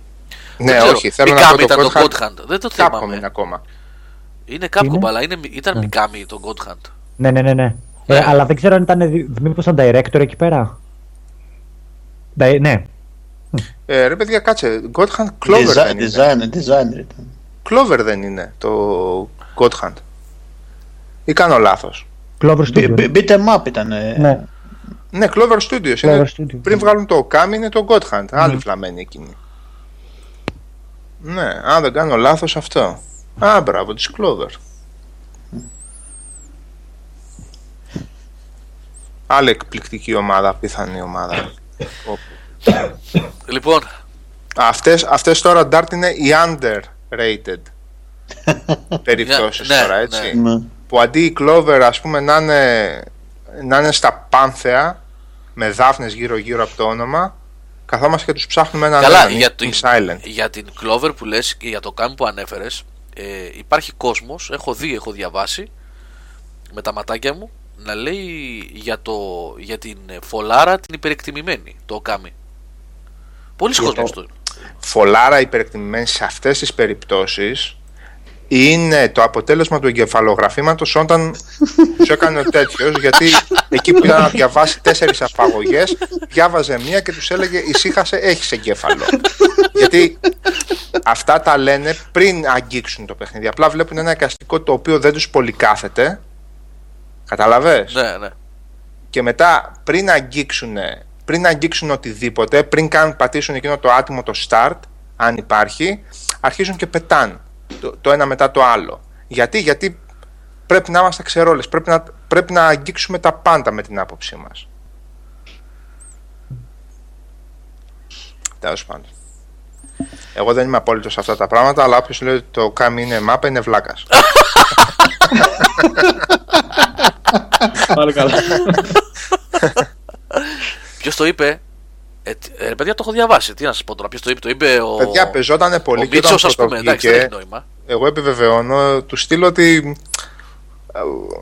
Πώς να το πούμε, ρε παιδί μου. Εκείνο το παραμυθένιο και το τέτοιο ήταν του στείλω. Έλα τώρα μωρέ, οι, οι σοφιστικοί ή έτσι ή αλλιώς οι Ιάπωνες τώρα το γύρισαν στην παράδοση και έτσι. Έπαιζε πάρα πολύ, παιδιά. Έπαιζε πάρα πολύ. Ναι. Να ρωτήσω Δεν ξέρω κάτι. εκ των- εκ των απ- υστέρων. Ε, πέρα ότι γίνεσαι απόλυτος, που εντάξει, συμφωνώ σε κάποια πράγματα που πρέπει να γινόμαστε απόλυτοι. Αν κάποιος δεν του αρέσει, δηλαδή τι να γίνει; Πώς; το, το πρόβλημα είναι στο υπερεκτιμημένος. Αν λες, είναι αν λες απλά εμένα δεν μ' αρέσει, αλλά καταλαβαίνω γιατί αρέσει στους άλλους. Πού ακριβώς. Ε, Έγκυται εντοπίζεις στο το ότι πρόβλημα. άνθρωπος που έχει ξεκινήσει και έχει ασχοληθεί 20 λεπτά δεν μπορεί να πει Μμμ. Δεν μου αρέσει, είναι υπερεκτιμημένο. Μμμ. Σε αυτό έγκυται. Αντικειμενικά πράγματα. Τέλος πάντων. Λοιπόν, να κλείσουμε ακριβώς το 10. Αγόρια. Γιατί έχεις να βάλεις κανένα review αύριο. Δεν σου πω ρε ότι θα πάω να βάλω λίγο Final Fantasy stream τώρα να κάνουμε. δεν, με, δεν με ακούς, δεν με ακούς και μετά λες για μένα. Ένα που για το Interstellar λίγο. Ναι, Α, ρε. ναι, γιατί εγώ Τι έγραψα. μαλάκι. μαλακία και- ήταν αυτή, ρε. Και κομπιού. Να σου πω. Τζάμπα οι πίτσες. Γίνεσαι λίγο απόλυτο. Έλα, για πες, για πες, γιατί είσαι απόλυτος εσύ, για πες. Λοιπόν, να, να πω κάτι. Δεν με πήρα. Ε, άμα το δεχτώ σαν μια έτσι ιστορία αγάπης που ήταν, ε, γιατί μια ιστορία αγάπης ήταν η ταινία. Χωρίς να μπω σε spoiler, εντάξει, είναι πρόβλημα.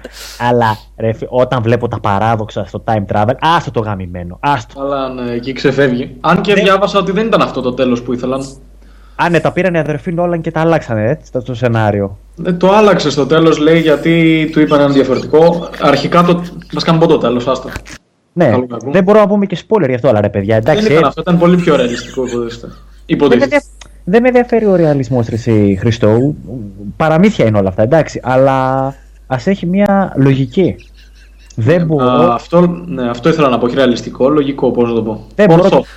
Το, το Paradox, δεν μπορώ το Grandfather όπως λέγεται Paradox ή το Bootstrap Paradox όπως θες ονόμασέ το. Δεν τα αντέχω στα time travel αυτά.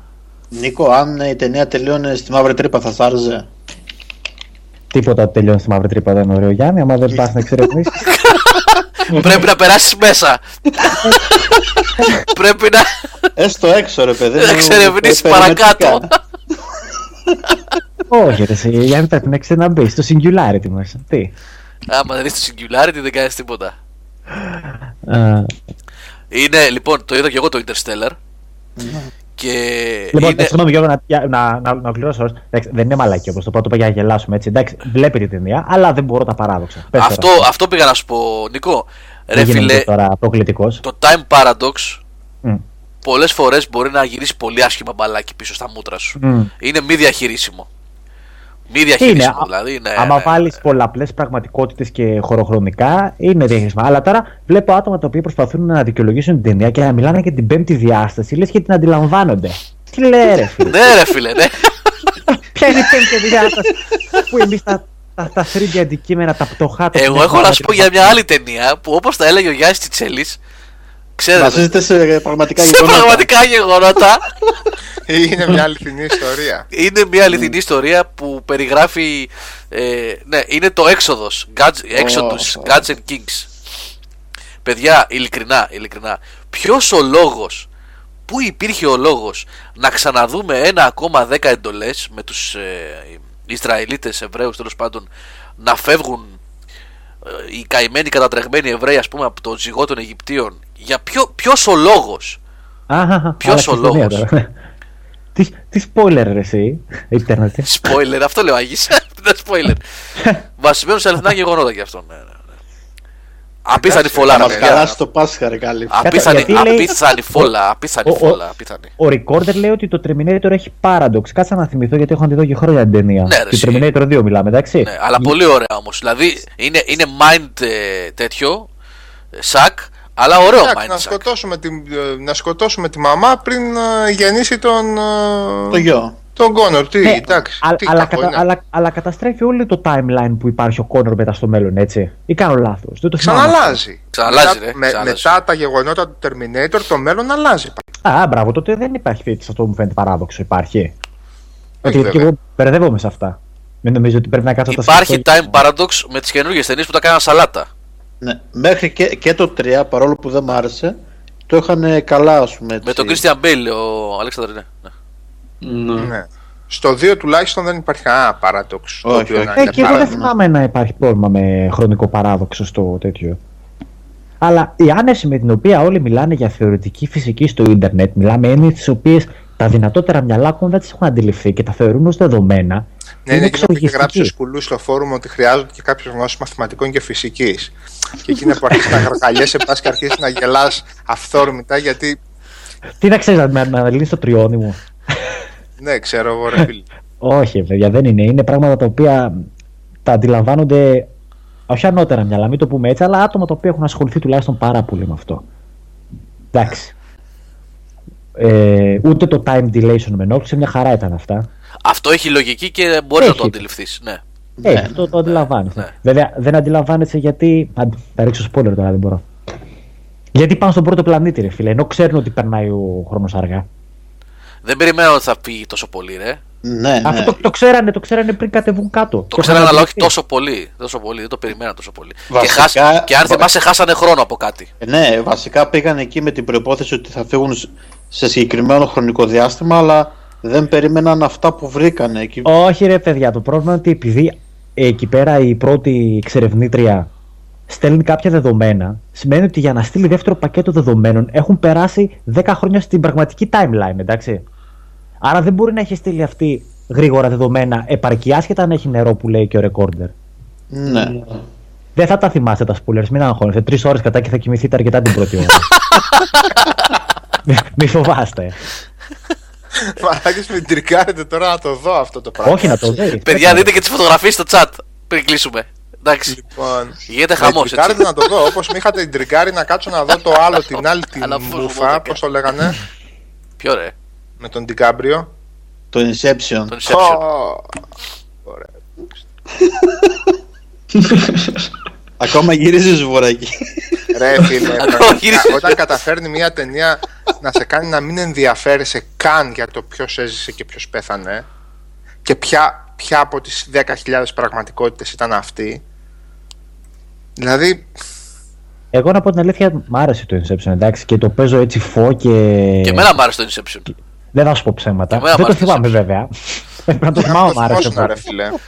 Τι είναι αυτό, ρε, τι έχει. Ιντερσάβα. εγώ, βλέπω, εγώ βλέπω τη φωτογραφία πλένοντας τα πιάτα που βάλανε. Όχι, ρε, το, το Ιντερσάβας δες. Πού το; Ιντερσο... Πώς... Ποιος πρόλαβε και το έφτιαξε αυτό; Ε, έχω ξαναβρίσει το Interstellar, γι' αυτό μάλλον. Που την είχε έτοιμη. Προσλάβετε τον αυτόν το παιδί, προσλάβετε το επί, το, επί τόπου. Εγώ δεν είδα Να αυτό, βγήκε είδα αυτό με και- τον νεροχύτη. Που Και είχε... community καινούριο, ε. Community. Ναι, Όχι. season 6, ναι. Όχι web, κανονικό. Yahoo. Δύο επεισόδια βγήκαν. Το ένα και το δύο. Βγήκαν, βγήκαν, βγήκαν. Yahoo, σίγουρα. Yahoo. Yahoo. Καλά, δεν θα χάσει τίποτα, μην, μην τρελαίνεσαι. Ε, αυτό το Powers της Sony το ξέρετε. Ο- Σε τύπου Xbox ε, Studio που είχε τα Xbox Originals, εντάξει. ναι, το- το είχε- έβγαλε αυτό. ε. Και τώρα βγήκε, ναι, με super heroes είναι και Τα αυτό. τέσσερα πρώτα επεισόδια βγήκαν. ναι. Βγήκαν τέσσερα επεισόδια. Ναι, Εγώ ναι. το πρώτο βλέπω εδώ μόνο. Το Xbox. πρώτο είναι ο πιλότος. Ναι. Είδε κανείς το Bloodline; Α, και αυτό το είδα. Ρε. Αυτό, και αυτό με ψήνει να. Netflix είναι καλό, πρέπει να είναι. Μην με έτσι. μπερδεύεις. Το είδες ή το είδες το τσέκαρες; Το τσέκαρα ότι βγήκε. Α, το πρώτο επεισόδιο. τσέκαρες. Όχι, Όχι, ότι το είδες. Όχι, δεν Α, πρόλαβα. Αυτό βγήκε Ναι, όλες μα τις εσένα δεν όλες σε προλαβαίνω. Πραγματικά δηλαδή. Λοιπόν, πάμε για stream. Όποιος θέλει και έχει όρεξη να ξενυχτήσει. Καλά, δεν θα ξενυχτήσουμε. Καμιά ωρίτσα έτσι, μην φανταστείτε. Ε, Final Fantasy 15 demo streamάκι. Για καμιά ώρα έτσι. Λίγο να, να κάνουμε λίγη πλακίτσα. Πότε σου έρχεται κανονικό αυτό, Τζορτζ. Α, δε- έχασες τη συζήτηση που λέγαμε πριν, ε; Ναι, ναι, δυστυχώς. Δεν ξέρουμε πότε βγαίνει. Δεν ξέρουμε. είναι αυτό που λένε για το 16 που λέγατε σε κάποια Ε, φάση ναι, που αυτό, τα- αυτό, Α, ναι, οκ, ναι. οκ, συγγνώμη, ναι. Λοιπόν, παιδιά, ευχαριστούμε πάρα πολύ για την παρέα. Ελπίζω να περάσετε καλά με όλα όσα είπαμε και κάναμε. Ε, θα είμαι στο stream σε λιγάκι, οπότε τα λέμε από εκεί. Φιλιά, καλό βράδυ σε όλους. Ε, Καλή νύχτα, καλό παιδιά. βράδυ. Καλή νύχτα, καλή νύχτα.